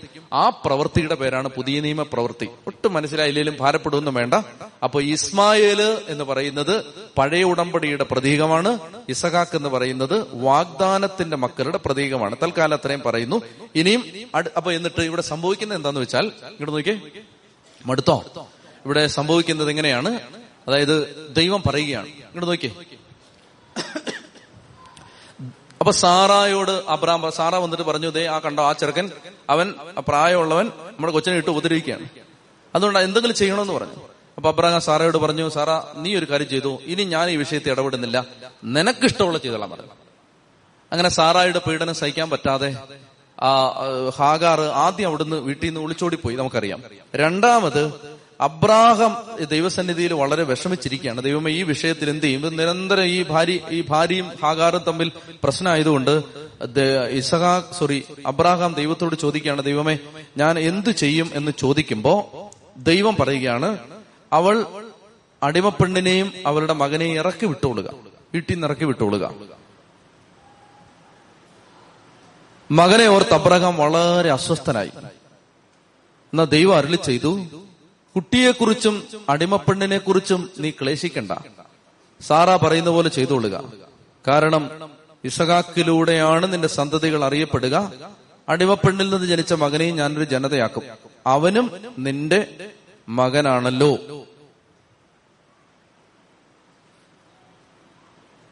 ദൈവത്തിന്റെ പദ്ധതി പ്രകാരമല്ലാതെ ജനിച്ച മകൻ. പക്ഷേ അവനെയും ദൈവം കരുണയോടെ കാണുന്നുണ്ട്. അവനെയും ദൈവം സംരക്ഷിക്കുന്നുണ്ട്. അതുകൊണ്ട് ദൈവം അബ്രാഹത്തോട് പറയാണ് ഇപ്പൊ നിന്റെ റോൾ കഴിഞ്ഞു. ഹാഗാറിനെയും ഇസ്മായിലിനെയും ഇറക്കി വിട്. ബാക്കി ഞാൻ നോക്കിക്കോളാം. ഇനിയാണ് പ്രിയപ്പെട്ടവരെ ഞാൻ ബാക്കി വിശദീകരിക്കുന്നില്ല. എല്ലാവർക്കും അറിയാവുന്നതാണ് ദൂതൻ ചെല്ലുന്നു അവൾക്ക് ഉറവ കാണിച്ചു കൊടുക്കുന്നു വെള്ളം കൊടുക്കുന്നു ഹാഗാറിന്. എനിക്ക് പറയാൻ ഇത്രയേ ഉള്ളൂ. അതായത് എത്ര എത്ര ദൈവഹിതപ്രകാരമല്ലാതെ സംഭവിച്ച കാര്യത്തിലും ദൈവത്തിന്റെ കരുണ വന്ന് നമ്മളെ സഹായിക്കും. നമുക്ക് അബദ്ധം പറ്റിയിട്ടുണ്ടെങ്കിലും നമ്മുടെ ജീവിതത്തിൽ പോരായ്മ വന്ന് അബദ്ധം സംഭവിച്ചിട്ടുണ്ടെങ്കിലും നമ്മൾ ദൈവം ആഗ്രഹിച്ച കാര്യമല്ല ചെയ്തത്. നമുക്ക് തകർച്ച വന്നെങ്കിലും ഭാരപ്പെടണ്ട. ദൈവം ഏത് പ്രതീക്ഷയില്ലാത്ത സാഹചര്യത്തിലും ദൈവത്തിന്റെ കരുണയക്കും ഇവിടെ എന്താ കാണുന്നത് അറിയാം? അബ്രാഹം ഇറക്കി വിട്ടു. അബ്രാഹാം വീട്ടിൽ നിന്ന് ഇറക്കി വിട്ട് കഴിയുമ്പോൾ അബ്രാഹത്തിന്റെ ജോലി കഴിഞ്ഞു. ഒരു ദൂതൻ അവരുടെ പുറകെ പോവാണ്. അപ്പൊ എത്ര നമ്മൾ ആരെയൊക്കെ എഴുതി തള്ളിയാലും ദൈവദൂതന്മാരോ സ്വർഗമോ അവരെ എഴുതി തള്ളില്ല. നമ്മൾ ആരെയൊക്കെ തള്ളിക്കളഞ്ഞാലും നമ്മൾ പറയാണ് അവരെ ഇനി പള്ളി നമ്മൾ ചേർക്കുന്നില്ല. അവരെ നമ്മൾ വിടുകയാണ്. നമ്മൾ വിടും. നമ്മളോട് ദൈവം വിട്ടോളാനും ചിലപ്പോൾ പറയും. പക്ഷെ അവരെയും ദൈവം ദൂതനെ അയച്ച് സംരക്ഷിക്കുന്നുണ്ട്. ഹാഗാറിന്റെ നിലവിളി കേട്ട് ദൈവം ഇറങ്ങി വന്ന് ദൂതനെ അയച്ച് അവൾക്കൊരു ഉറവ കാണിച്ചു കൊടുക്കുകയാണ്. ഞാനത് വിശദീകരിക്കുന്നില്ല. നമ്മൾ ഒത്തിരി കേട്ടിട്ടുള്ള ഭാഗങ്ങളാണ് അതൊക്കെ. അപ്പോൾ അബ്രാഹാം ഹാഗാറിനെ ഇറക്കി വിട്ടു ഇസ്മായിലിനെ ഇറക്കി വിട്ടു അവളുടെ നിലവിളി കേട്ട് ദൂതൻ ഇറങ്ങി വന്ന് കൊച്ചിന് വെള്ളം കൊടുത്തു അവനെ ദൈവം വലിയൊരു ജനതയാക്കുമെന്ന് പറഞ്ഞു. ദൈവം പറഞ്ഞതുപോലെ തന്നെ അവർ വലിയ ജനതയായിട്ട് മാറി. ദൈവത്തിന്റെ ഒരു വാഗ്ദാനം അവരിലും കിടപ്പുണ്ട്. പ്രിയപ്പെട്ടവരെ ദൈവത്തിന്റെ കരുണ അവരെയും വീണ്ടെടുക്കുമെന്ന് നമുക്ക് വിശ്വസിക്കാം പ്രത്യാശിക്കാം. ചത്തി പറഞ്ഞേ ഹാലലുയാ ഹാലലുയാ ഹാലലുയാ. ഇനി എനിക്ക് പറയാനുള്ള അടുത്ത ഭാഗത്ത് വായിക്കുന്നില്ല. അടുത്ത ഭാഗത്ത് നമ്മൾ നേരത്തെ കണ്ട അഭിമലേക്ക്. അഭിമലേക്കിനടുത്താണ് സാറാ സഹോദരിയാണെന്ന് അബ്രാഹം കള്ളം പറയുന്നത്. അഭിമലേക്ക് അബ്രാഹത്തിന്റെ അടുത്തേക്ക് വരികയാണ്. എന്നിട്ട് അബ്രാഹത്തോട് പറയാണ് നമ്മൾ തമ്മിൽ നീ ചെയ്യുന്ന എല്ലാം ദൈവം അപ്രൂവ് ചെയ്യുന്നുണ്ട്. നീ ചെയ്യുന്ന എല്ലാം ദൈവം അംഗീകരിക്കുന്നുണ്ട്. അതുകൊണ്ട് നമ്മൾ തമ്മിൽ സുഹൃത്തുക്കളായിട്ട് തുടരണം. അപ്പൊ അബ്രാഹാം പറയുകയാണ് അതായത് സുഹൃത്തുക്കളായിട്ട് തുടരാം. ഒരു കൊച്ചു കാര്യമുണ്ട്. നിന്റെ കുറച്ച് വേലക്കാര് എന്റെ കുറച്ച് കിണർ പിടിച്ചെടുത്തിട്ടുണ്ട്. അപ്പൊ അഭിമലേക്ക് പറയാണ് നീ എന്താ ഇത്രയും നാളായിട്ടും എന്റെ അടുത്ത് ഇത്രയും സ്വാതന്ത്ര്യം ഉണ്ടായിരുന്നിട്ടും നീ എന്താ പറയാതിരുന്നത് ഇതിനകത്തുനിന്നൊരു കുഞ്ഞു പാഠം സ്വീകരിച്ചിട്ട് നമുക്ക് ഇത് ഇന്നത്തെ ഇരുപത്തൊന്നാം അധ്യായം അവസാനിപ്പിക്കാം. അഭിമലേക്ക് അബ്രാഹത്തോട് പറയുകയാണ് എടാ നമ്മൾ തമ്മിൽ വർഷങ്ങളായിട്ട് ബന്ധമുണ്ട്. നിന്നോട് എനിക്കുള്ള സ്നേഹം നിനക്കറിയാം. എന്നിട്ടും എന്റെ വേലക്കാര് നിന്റെ കിണർ പിടിച്ചെടുത്തെന്ന് നീ എന്താ എന്നോട് ഇത്രയും കാലം ഞാൻ നിന്റെ അടുത്ത് വരുന്നവരെ എന്താ പറയാതിരുന്നത്? ഇതാണ് അബ്രാഹത്തിന്റെ മറ്റൊരു പ്രത്യേകത. പ്രിയപ്പെട്ടവര് എന്തെങ്കിലും ആരെങ്കിലും നിങ്ങളുടെ കയ്യിൽ നിന്ന് പിടിച്ചെടുത്തിട്ട് നിങ്ങൾക്ക് തരാനുള്ളത് പിടിച്ചെടുത്തിട്ട് നിങ്ങൾക്ക് അവകാശമായിരുന്നത് പിടിച്ചെടുത്തിട്ട് നിങ്ങൾക്ക് അത് കിട്ടാതിരിക്കുന്ന ഒരു സാഹചര്യം ഉണ്ടെങ്കിൽ അബ്രാഹത്തിന്റെ സമീപനമാണ് പരിശുദ്ധാത്മാവ് ആഗ്രഹിക്കുന്ന സമീപനം. അബ്രാഹം എന്ത് ചെയ്യാണ്? അബ്രാഹം ഇങ്ങനെ വിചാരിച്ചു ദൈവം ഇത് കണ്ടിട്ടുണ്ടോ? ഉണ്ട്. ഇത് അഭിമലേഖന്റെ വേലക്കാർ ചെയ്തെന്ന് ദൈവം കണ്ടിട്ടുണ്ടോ? അബ്രാഹാം ചിന്തിക്കുകയാണ് ദൈവം കണ്ടിട്ടുണ്ടോ? കണ്ടിട്ടുണ്ട്. ദൈവത്തിന് ഇത് മനസ്സിലായോ മനസ്സിലായി ദൈവം തടഞ്ഞോ? തടഞ്ഞില്ല. ദൈവം തടഞ്ഞില്ല. എനിക്ക് ഈ കിണർ ആവശ്യമുള്ളതാണോ? ആവശ്യമുള്ളതാണ്. അപ്പൊ എനിക്ക് തിരിച്ചു കിട്ടേണ്ടതല്ലേ? കിട്ടേണ്ടതാണ്. അപ്പൊ ദൈവത്തിന് ഇത് അറിയില്ല? എനിക്കിത് വേണ്ടതെന്ന്? അറിയാം. പക്ഷെ ഇപ്പൊ ദൈവം അത് തടഞ്ഞിട്ടില്ല. ഇപ്പൊ ദൈവം അത് തടഞ്ഞിട്ടില്ല. അത് എനിക്ക് കിട്ടേണ്ടതാണെന്ന് ദൈവത്തിന് അറിയാം ഇങ്ങോട്ട് നോക്കിയോ നോക്കിയോളാം എനിക്ക് കിട്ടേണ്ടതാണെന്ന് ദൈവത്തിന് അറിയാം ദൈവം അത് തടഞ്ഞിട്ടില്ല. ഇപ്പൊ ദൈവം ഇത് അറിഞ്ഞ കാര്യമല്ലേ? എനിക്ക് കിട്ടേണ്ടതാണ്. ദൈവം എനിക്ക് അത് അവർ വന്നപ്പോ ദൈവം അവരെ തടഞ്ഞില്ല. ആ. കിട്ടേണ്ടതാണെങ്കിൽ ദൈവം എനിക്ക് തരും. കിട്ടേണ്ടതാണെങ്കിൽ തന്നോളും. പിന്നെ തന്നില്ലേലും അടുത്ത മാസം തന്നോളൂ. ഇതങ്ങ് വിശ്വസിച്ചിട്ട് അദ്ദേഹം എന്ത് ചെയ്തു? സ്വന്തം ബന്ധമോ സ്വാധീനമോ ഉപയോഗിക്കാതെ മാറി നിന്നു. ദൈവത്തിന്റെ സമയത്ത് ദൈവം അഭിമലേഖനെ അവന്റെ വീട്ടിലോട്ട് വിട്ടിട്ട് അവനോട് പറയുകയാണ് നിനക്ക് എന്തെങ്കിലും ഞാൻ ചെയ്തു തരണോ? നമ്മൾ തമ്മിൽ സുഹൃത്തുക്കളായിരിക്കണം. അപ്പൊ പറയാണ് ദേ നിന്റെ വേലക്കാരന്റെ കിണർ പിടിച്ചോണ്ട് പോയിട്ടുണ്ട് പ്രിയപ്പെട്ട സഹോദരങ്ങളെ രണ്ട് സെന്റ് ആരെങ്കിലും കൊണ്ടുപോയി അതിരെ മാന്തി കൊണ്ടുപോയി നമുക്ക് കിട്ടേണ്ട ജോലി ആരെങ്കിലും തട്ടിയെടുത്തു നമുക്ക് കിട്ടേണ്ട പ്രമോഷൻ ആരെങ്കിലും തട്ടിയെടുത്തു നമുക്ക് കിട്ടേണ്ട അവകാശം ആരും തന്നില്ല. എനിക്കത് കിട്ടേണ്ട അംഗീകാരം എനിക്ക് കിട്ടേണ്ടതായിരുന്നു. പ്രിയപ്പെട്ടവരെ അബ്രാഹത്തെ പോലെ പ്രിയപ്പെട്ട മക്കളെ അബ്രാഹത്തെ പോലെ ദീർഘക്ഷമയോടെ ദൈവം ഇത് കണ്ടിട്ടുണ്ട്. ദൈവം അത് തടഞ്ഞിട്ടില്ല. ദൈവം അതെനിക്ക് തരാൻ ബാധ്യസ്ഥനാണ്. ദൈവത്തിന്റെ സമയത്ത് ദൈവം അത് തിരിച്ചു തരും എന്ന് അബ്രാഹം വിശ്വസിക്കുമ്പോ അഭിമലേക്ക് അബ്രാഹത്തിന്റെ വീട്ടിൽ വന്ന് അബ്രാഹത്തിന് തിരിച്ചു കൊടുക്കേണ്ടത് തിരിച്ചു കൊടുക്കണം. ദൈവത്തിന്റെ ഒരു നീതി നടപ്പിന് വേണ്ടി നടത്തിപ്പിന് വേണ്ടി കാത്തിരിക്കാനും നമുക്ക് കഴിയണമെന്ന് ഇരുപത്തൊന്ന് അധ്യായം നമ്മളെ ഓർമ്മിപ്പിക്കുകയാണ്. ചില കാര്യങ്ങളിൽ ഈശോ പറഞ്ഞു നിന്റെ ഉടുപ്പ് കരസ്ഥമാക്കാൻ ഉദ്യമിക്കുന്നവന് മേലങ്കി കൂടി കൊടുക്കുക. അപ്പൊ ചില കാര്യങ്ങളിൽ നമ്മൾ പ്രതികരിക്കേണ്ട ആവശ്യമുണ്ടോ? ചില കാര്യങ്ങളിൽ നമ്മൾ എനിക്ക് ഒരു ഒരു സമയത്ത് എനിക്ക് ഇങ്ങനെ തോന്നി. അതായത് ഒരു ഒരു പ്രത്യേക കാര്യത്തിന് ഒരു മറുപടി ആയിട്ട് ഒരു വീഡിയോ പ്രസിദ്ധീകരിക്കാം എന്ന് ഞാൻ വിചാരിച്ചു. അതായത് ഒരു തികച്ച വ്യക്തിപരമായ ഒരു സാഹചര്യത്തിൽ ഒരു ആളുകൾക്ക് തെറ്റിദ്ധാരണ ഉണ്ടാവുന്ന ഒരു സാഹചര്യമുണ്ട് അതുകൊണ്ട് ഒരു ഒരു വീഡിയോ ഇട്ടേക്കാന്ന് ഞാൻ വിചാരിച്ചു. യൂട്യൂബിൽ ഒരു വീഡിയോ ഇട്ടാന്ന് ഞാൻ വിചാരിച്ചു. ഞാൻ അതിനെക്കുറിച്ച് ചിന്തിച്ചും പ്രാർത്ഥിച്ചും ഇരിക്കുന്ന സമയത്ത് ഒരു വ്യക്തി എനിക്ക് വളരെ ബോധ്യം വരുന്ന വിധത്തിൽ എന്റെ അടുത്ത് വന്ന് ചില കാര്യങ്ങൾ സംസാരിച്ചു. അപ്പൊ തന്നെ എനിക്ക് അത് ചെയ്യണോന്നൊരു സംശയം വന്നു. പിന്നെ കൂട്ടായ്മയിലുള്ള ചില സഹോദരങ്ങളോട് പ്രാർത്ഥിക്കാനായിട്ട് ആവശ്യപ്പെട്ടപ്പോ ഒരാൾ കണ്ടൊരു ദർശനം ഇതാണ്. അതായത് അതായത് എനിക്ക് അല്പം ബുദ്ധിമുട്ടുണ്ടാക്കുന്ന എനിക്ക് അല്പം ബുദ്ധിമുട്ടുണ്ടാക്കിയ ഒരു സാഹചര്യത്തെ കുറിച്ച് ഞാൻ പറയുന്നത് ഞാൻ ചെയ്തതല്ല. അല്ലെങ്കിൽ എന്റെ അറിവോടുകൂടി നടന്നൊരു കാര്യമല്ല. പക്ഷെ എനിക്കത് വളരെ ബുദ്ധിമുട്ടുണ്ടാക്കി. അപ്പൊ ആ സമയത്ത് ഞാൻ എന്നാ വിചാരിച്ചു എന്റെ സത്യാവസ്ഥ എല്ലാവരെയും അറിയിച്ചു കളയാന്ന് വിചാരിച്ച് ഞാൻ ഒരു യൂട്യൂബിൽ ഒരു വീഡിയോ ഇട്ടാൽ ആളുകൾ അത് കാണും. അപ്പൊ ആ ഇത് അച്ഛനല്ല കേട്ടോ ചെയ്തത് എന്ന് എല്ലാവർക്കും മനസ്സിലാവും. അപ്പോ ഞാൻ അങ്ങനെ ചെയ്യാന്ന് വിചാരിച്ചിരിക്കുന്ന സമയത്താണ് ഒരാൾ ഒരു ദർശനം കാണുകയാണ്. ആ ദർശനം ഇതാണ്. ഈശോ ഇങ്ങനെ കൈ കൂപ്പി ഇങ്ങനെ നിന്നിട്ട് ഇപ്പൊ അങ്ങനെ ചെയ്യല്ലേ? ആ അപമാനം നീ അങ്ങ് സഹിക്കുക. അത് ഞാൻ മഹത്വമാക്കി മാറ്റാം എന്നൊരു ദർശനം കാണുകയാണ്. അതായത് അന്ന് വൈകുന്നേരം ഞാൻ ആ വീഡിയോ പോസ്റ്റ് ചെയ്തേനെ. പക്ഷെ അതിനു മുമ്പ് കർത്താവ് പറയുകയാണ് ആ അപമാനം ഇപ്പൊ നീ സഹിക്കുക. ഞാനത് മഹത്വമാക്കി മാറ്റാം. കൈകൂപ്പിക്കൊണ്ടാ പറഞ്ഞെന്ന് പറഞ്ഞു. കൈകൂപ്പിക്കൊണ്ട്. എന്ന് പറഞ്ഞ പ്രിയപ്പെട്ട സഹോദരങ്ങളെ ചില അപമാനങ്ങൾ നമുക്ക് കിട്ടുമ്പോ നമുക്ക് നമുക്ക് നമ്മുടെ മാനുഷിക ബുദ്ധി തോന്നും എന്നാ നമുക്ക് അതിന് വല്ലതും ചെയ്താലോ? ഒന്നും ചെയ്യണ്ടെന്നാ ഈശോ പറയുന്നത് നമ്മൾ വെയിറ്റ് ചെയ്യുക. അഭിമലേഖിനെ നിന്റെ വീട്ടിൽ ദൈവം എത്തിക്കുന്ന ഒരു ദിവസം ഉണ്ട്. കാരുണ്യത്തിലേക്ക് ഈശോയുടെ സ്നേഹത്തിലേക്ക് പരിശുദ്ധ അമ്മയുടെ വിമല ഹൃദയത്തിലേക്ക് ദിവ്യകാരുണ്യ ശരീരത്തിലേക്ക് ഈ ആലയത്തിലായിരുന്നു പ്രാർത്ഥിക്കുന്ന എല്ലാ മക്കളും നിങ്ങളുടെ ജീവിത സാഹചര്യങ്ങളെ പൂർണമായും ഇപ്പോൾ സമർപ്പിക്കുന്നു. കർത്താവ് അറിയാതെ നമ്മുടെ ജീവിതത്തിൽ യാതൊന്നും സംഭവിച്ചിട്ടില്ല. ദൈവത്തിന്റെ അറിവോ അനുവാദമോ കൂടാതെ ഒരു തിന്മയും നമ്മെ പിടികൂടിയിട്ടില്ല. നമ്മുടെ ജീവിതത്തിലേക്ക് സാത്താൻ പ്രവേശിച്ചതുപോലും ദൈവം പച്ചക്കൊടി കാണിച്ചതുകൊണ്ട് അനുവാദം കൊടുത്തതുകൊണ്ട് മാത്രമാണ്. പ്രിയപ്പെട്ട മക്കളെ അതുവഴി നമ്മുടെ ജീവിതത്തെ കുറച്ചുകൂടി മെച്ചപ്പെട്ട ഒരു പാത്രമാക്കി മാറ്റാമെന്ന് ദൈവം തീരുമാനിച്ചു. പ്രിയമക്കളെ ഈ നിമിഷം കർത്താവിന്റെ സന്നിധിയിൽ ഇന്നോളം ജീവിതത്തിൽ നമ്മൾ നേരിട്ട എല്ലാ അനുഭവങ്ങളെയും നമുക്ക് കിട്ടിയ സന്തോഷങ്ങളെ നമ്മൾ അനുഭവിച്ച സന്താപങ്ങളെ നമ്മുടെ സങ്കടങ്ങളെ നമ്മുടെ ആനന്ദത്തെ എല്ലാം കർത്താവിന് സമർപ്പിച്ചുകൊണ്ട് ഈ ആരാധനയിൽ പൂർണമായും നമ്മുടെ ഹൃദയത്തെ സമർപ്പിച്ചുകൊണ്ട് ഈശോയുടെ സന്നിധിയിലായിരിക്കുമ്പോ എന്റെ ജീവിതത്തിൽ കർത്താവെ നിന്റെ പ്രവൃത്തി നടക്കാനായി എന്റെ ജീവിതത്തെ ഞാൻ ഇതാ വിട്ടുതരുന്നു ദൈവപ്രവൃത്തി എന്റെ ജീവിതത്തിൽ നടക്കാനായി ഞാൻ എന്റെ ജീവിതത്തെ വിട്ടുതരുന്നു രണ്ട് കരങ്ങൾ സ്വർഗത്തിലേക്ക് ഉയർത്തി പൂർണ സമർപ്പണത്തോടെ എല്ലാ മക്കളും ഒരു ഇരുപത്തിയഞ്ച് പേര് നിങ്ങളുടെ സ്വരം കേൾക്കട്ടെ നിർത്താതെ സ്തുതിക്കുന്നു ഹാലലുയ ഹാലലുയ ഹാലലുയ ഹാലലുയ ഹാലലുയ ഹാലലുയ ഹാലലുയ ഹാലലുയ ഹാലലുയ ഹാലലുയ ഹാലലുയ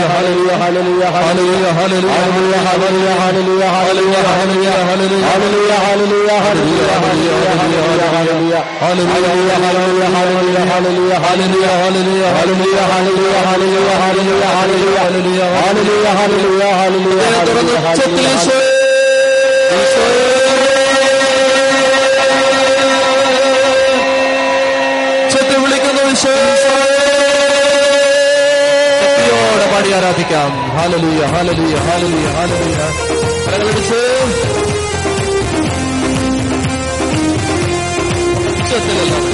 ആരാധനയ്ക്ക് യോഗ്യനെ നിന്നെ ആരാധിച്ചിരുന്നില്ല ആരാധനയ്ക്ക് യോഗ്യനെ നിന്നെ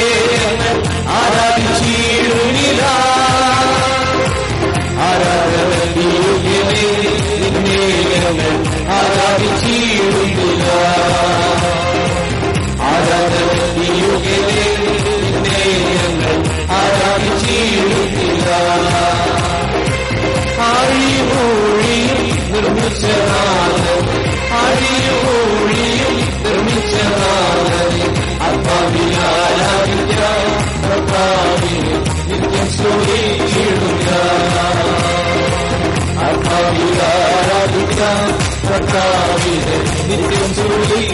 കർത്താവിന്റെ സന്നിധിയിൽ എഴുന്നേറ്റ് നിൽക്കാം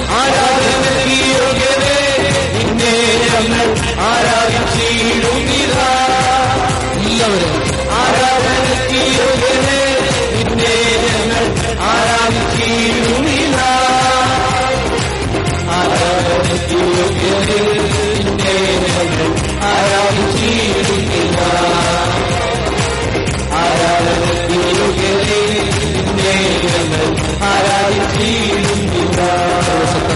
ദൈവത്തെ ആരാധിക്കുകയാണ് സ്തുതിക്കുകയാണ്. ആലയത്തിന്റെ മുൻഭാഗത്തേക്ക് വന്ന് പ്രാർത്ഥിക്കാൻ ആഗ്രഹമുള്ളവർക്ക് ദേവാലയത്തിന്റെ മധ്യഭാഗത്തേക്ക് വന്ന് നിന്ന് പ്രാർത്ഥിക്കാം. ശ്രീമക്കളെ നമ്മളായിരിക്കുന്ന സ്ഥലത്ത് ദൈവത്തെ ആരാധിക്കാൻ സ്തുതിക്കാൻ ദൈവം കൃപ തരുന്ന വലിയ അഭിഷേകം തരുന്ന സമയമാണ്. മുന്നിലേക്ക് വരാൻ പ്രചോദനം കിട്ടുന്നവരെല്ലാം ഈശോയുടെ അടുത്തേക്ക് വന്ന് ഈ ആരാധനയെ പ്രാർത്ഥിച്ചുകൊള്ളുക. പുതിയ അഭിഷേകം കർത്താവ് ഇന്ന് ദിവ്യകാരുണ്യത്തിൽ നിന്ന് അയക്കും ഈശോയുടെ ശക്തമായ അഭിഷേകം പരിശുദ്ധ കുർബാനയിൽ നിന്ന് കർത്താവ് അയക്കും ശക്തിയോടെ എല്ലാ മക്കളും കണ്ണുകൾ അടച്ച് പ്രാർത്ഥിക്കണം ആരും ആരെയും ശ്രദ്ധിക്കരുത്. ഈശോ ഇതാ നമ്മളെ തൊടുകയാണ്. കർത്താവിന്റെ സ്നേഹം നമ്മൾ നിറയുകയാണ്. ഇന്ന് പ്രഭാതം മുതൽ ആറ് മണിക്കൂർ ഒരുമിച്ചിരുന്ന് നമ്മൾ ദൈവത്തെ ആരാധിച്ച ഈ സമൂഹത്തിന്റെ മേൽ അഭിഷേകത്തിന്റെ കരം ശക്താവ് കർത്താവ് ശക്തമായിട്ട് അയക്കുകയാണ്. മക്കളെ കരങ്ങൾ ഉയർത്തിയടിച്ച് ശക്തമായിട്ട് കരങ്ങൾ ഉയർത്തിയടിച്ച്.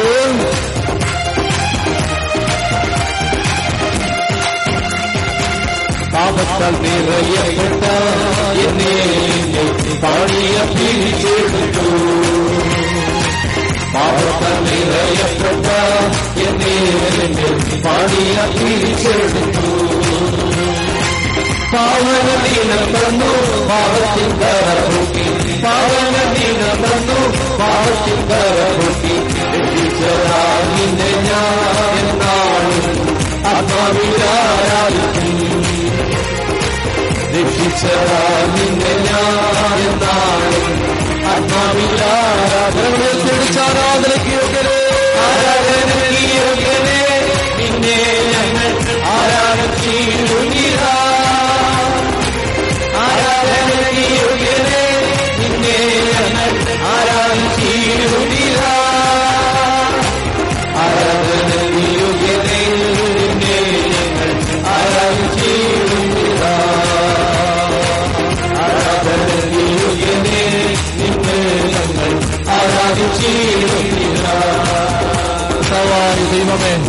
ഇന്ന് ഈ ആലയത്തിൽ നിന്റെ ശക്തി വെളിപ്പെടണമേ.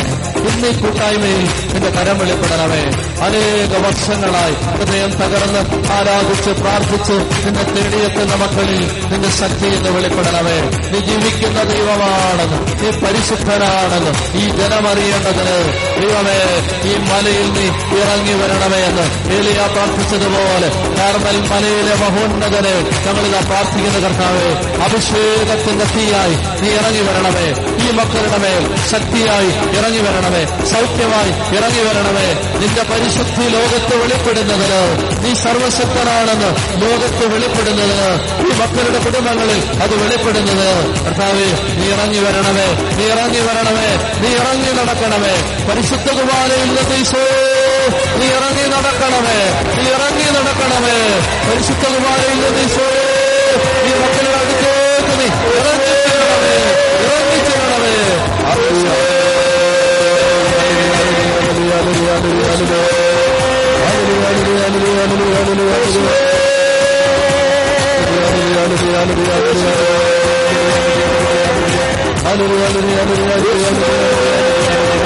കരങ്ങളടിച്ച് കരങ്ങളടിച്ച് കരങ്ങളടിച്ച്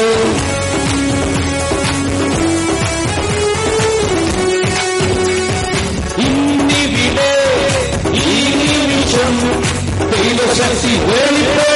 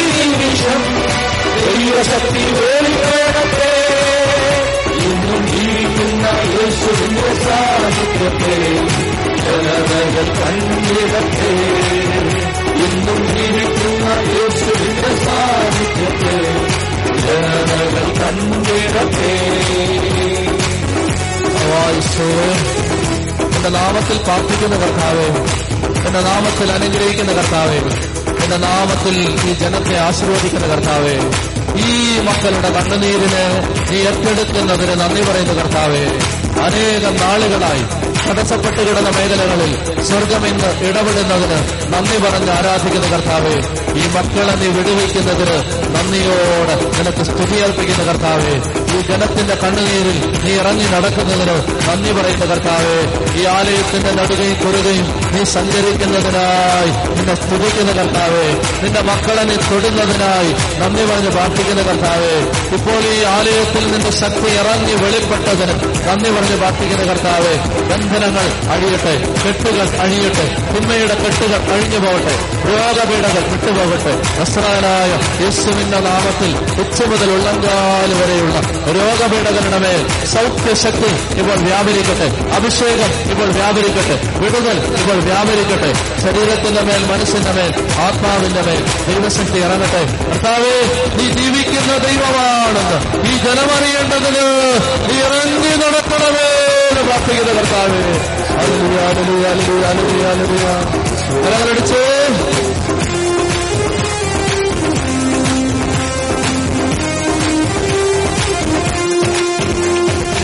യേശു തന്റെ ജീവൻ കൊടുത്തു എന്നെ അവൻ വീണ്ടെടുത്തു. യേശു തന്റെ ജീവൻ കൊടുത്തു എന്നെ അവൻ വീണ്ടെടുത്തു. തന്റെ തന്നെ രക്തം കൊടുത്തു എന്നെ അവൻ സ്വന്തമെടുത്തു തന്റെ തന്നെ രക്തം കൊടുത്തു എന്നെ അവൻ സ്വന്തമെടുത്തു പാപത്തിനെന്റെ മേൽ കരുണമില്ല ഒരു തിന്മയും എന്നെ തൊടുകയില്ല. പാപത്തിനെന്റെ മേൽ കരുണമില്ല ഒരു തിന്മയും എന്നെ തൊടുകയില്ല. കോശിയ പീഡകളാൽ സാധാരണ ശാസിക്കുന്നു. എന്നേക്കും വിട്ടുപോകാം. സാധാരണ ശാസിക്കുന്നു.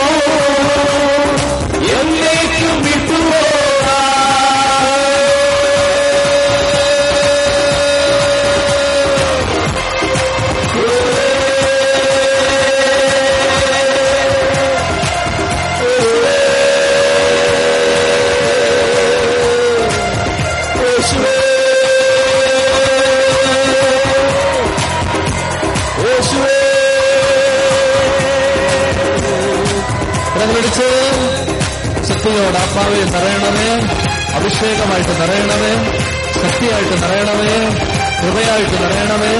ആത്മാവേ എല്ലാ ജീവിതങ്ങളിലും അവിടുന്ന് വന്ന് നിറയണമേ. പരിശുദ്ധാത്മാവേ അങ്ങ് വന്ന് നിറയണമേ. എല്ലാ മക്കളിലും വന്ന് നിറയണമേ. എല്ലാ കുടുംബങ്ങളിലും വന്ന് നിറയണമേ. ഈ ആലയത്തിലും പരിസരത്തിലും ഇവിടെ വന്നിരിക്കുന്ന എല്ലാ മക്കളിലും ഒന്ന് പരിശുദ്ധാത്മാവേ അങ്ങ് വന്നിപ്പോൾ നിറയണമേ.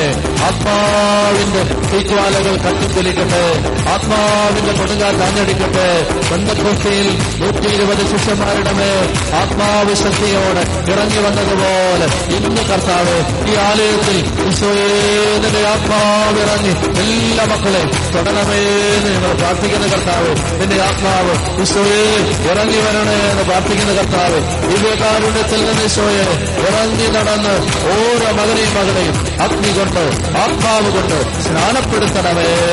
ആത്മാവ് കൊണ്ടും അഗ്നി കൊണ്ടും സ്നാനപ്പെടുത്തണമേ. കൊടുങ്കാറ്റ് പോലെ ആത്മാവിന്റെ ശക്തി തീജ്വാലങ്ങൾ പോലെ ആത്മാവിന്റെ ശക്തി ഹൃദയങ്ങളെ ജ്വലിപ്പിക്കുന്ന ദൈവസ്നേഹത്തിന്റെ അഗ്നി ആളിക്കത്തട്ടെ എന്ന് പ്രാർത്ഥിക്കുന്നു. കരങ്ങളടിച്ച്.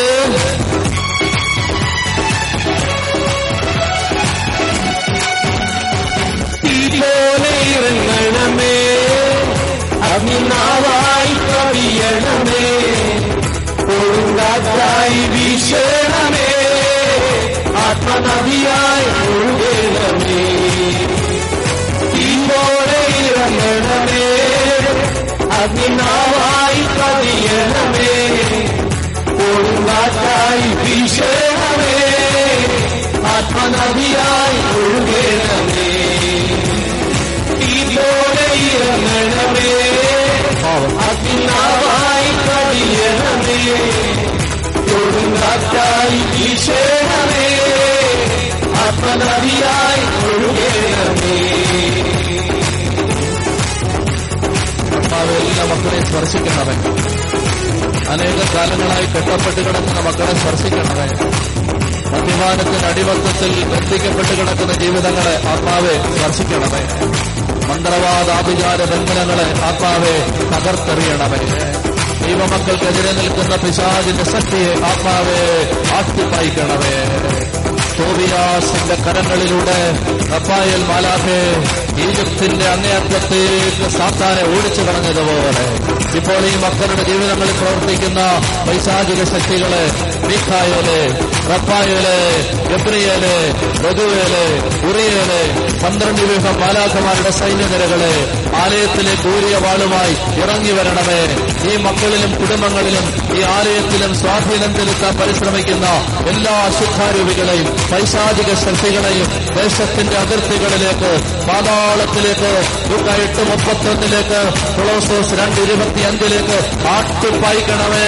കൊളോസോസ് രണ്ട് പതിനഞ്ചിലേക്ക് ആട്ടിപ്പായിക്കണമേ. എല്ലാ പൈശാചിക ശക്തികളെയും മാലാഖമാർ ഇറങ്ങി വരണമേ. അനുഗ്രഹത്തിന്റെയും സമാധാനത്തിന്റെയും മാലാഖെ ഈ ആരാധനയിലേക്ക് അയച്ചു തരണമേ. ഈ ആലയത്തിലേക്ക് അയച്ചു തരണമേ. രണ്ട് കരങ്ങൾ കരങ്ങളും ഉയർത്തി ഉച്ചത്തിൽ വിളിക്കുന്നു ഈശോ, ഈശോ. ബല, ബല, ബല, ബല. ഈശോ.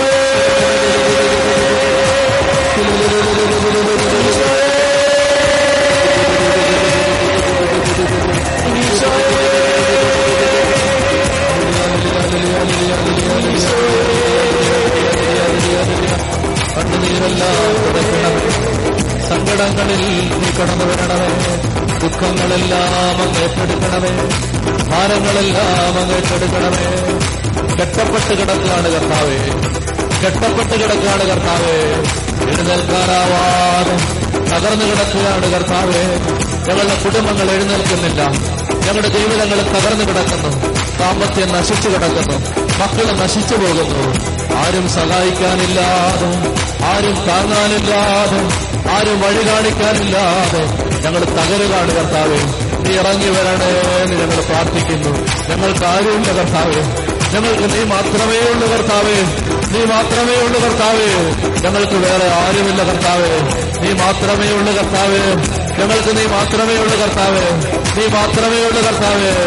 ഈശോ നിന്റെ കുരിശിനെ തിരുമുറിവിനാലും തിരുരക്തത്താലും ഈശോ നിന്റെ കുരിശിൽ പാടുപീടകളാലും കുരിശുമരണത്താലും ഈശോ നിന്റെ മഹനീയമായ ഉത്ഥാനത്താലും വീണ്ടും വരുമെന്ന നിന്റെ വാഗ്ദാനത്താലും സ്വർഗീയ പിതാവിന്റെ സന്നിധിയിൽ ഞങ്ങൾക്ക് വേണ്ടി മാധ്യസ്ഥം പറയുന്ന നിന്റെ മാധ്യസ്ഥ ശക്തിയാലും ഈശോയെ നീ ഇറങ്ങി വന്നേ മറ്റു കർത്താവേ നീ ഇറങ്ങി വന്നേ മറ്റു കർത്താവേ നീ സ്പർശിച്ചേ മതിയാവൂ നീ തൊട്ടേ മതിയാവൂ നീ ഏറ്റെടുത്തേ മതിയാവൂ നീ വിടുവിച്ചേ മതിയാവൂ.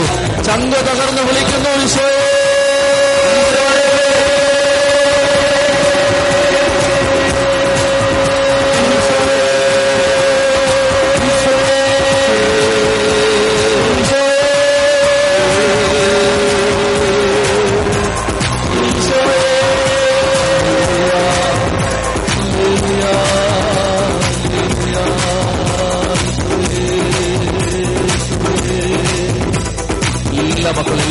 ഈശോയ്ക്ക് കൊടുത്ത് പ്രാർത്ഥിച്ച്.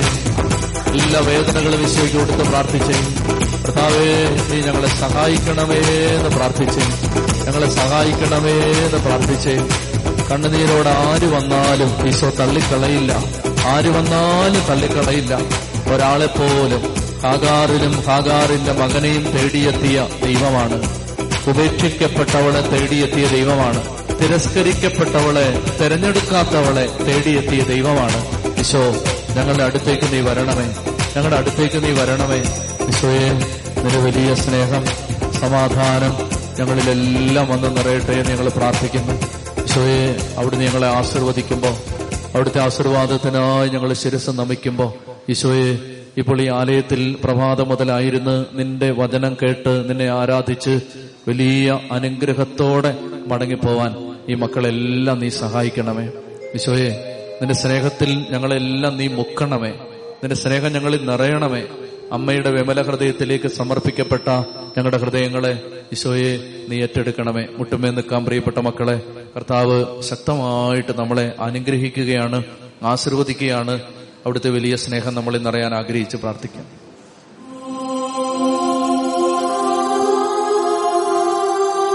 പരിശുദ്ധ ശരീരത്താലും വിലയേറിയ രക്തത്താലും പാപത്തിൻ കരകളിൽ നിന്നും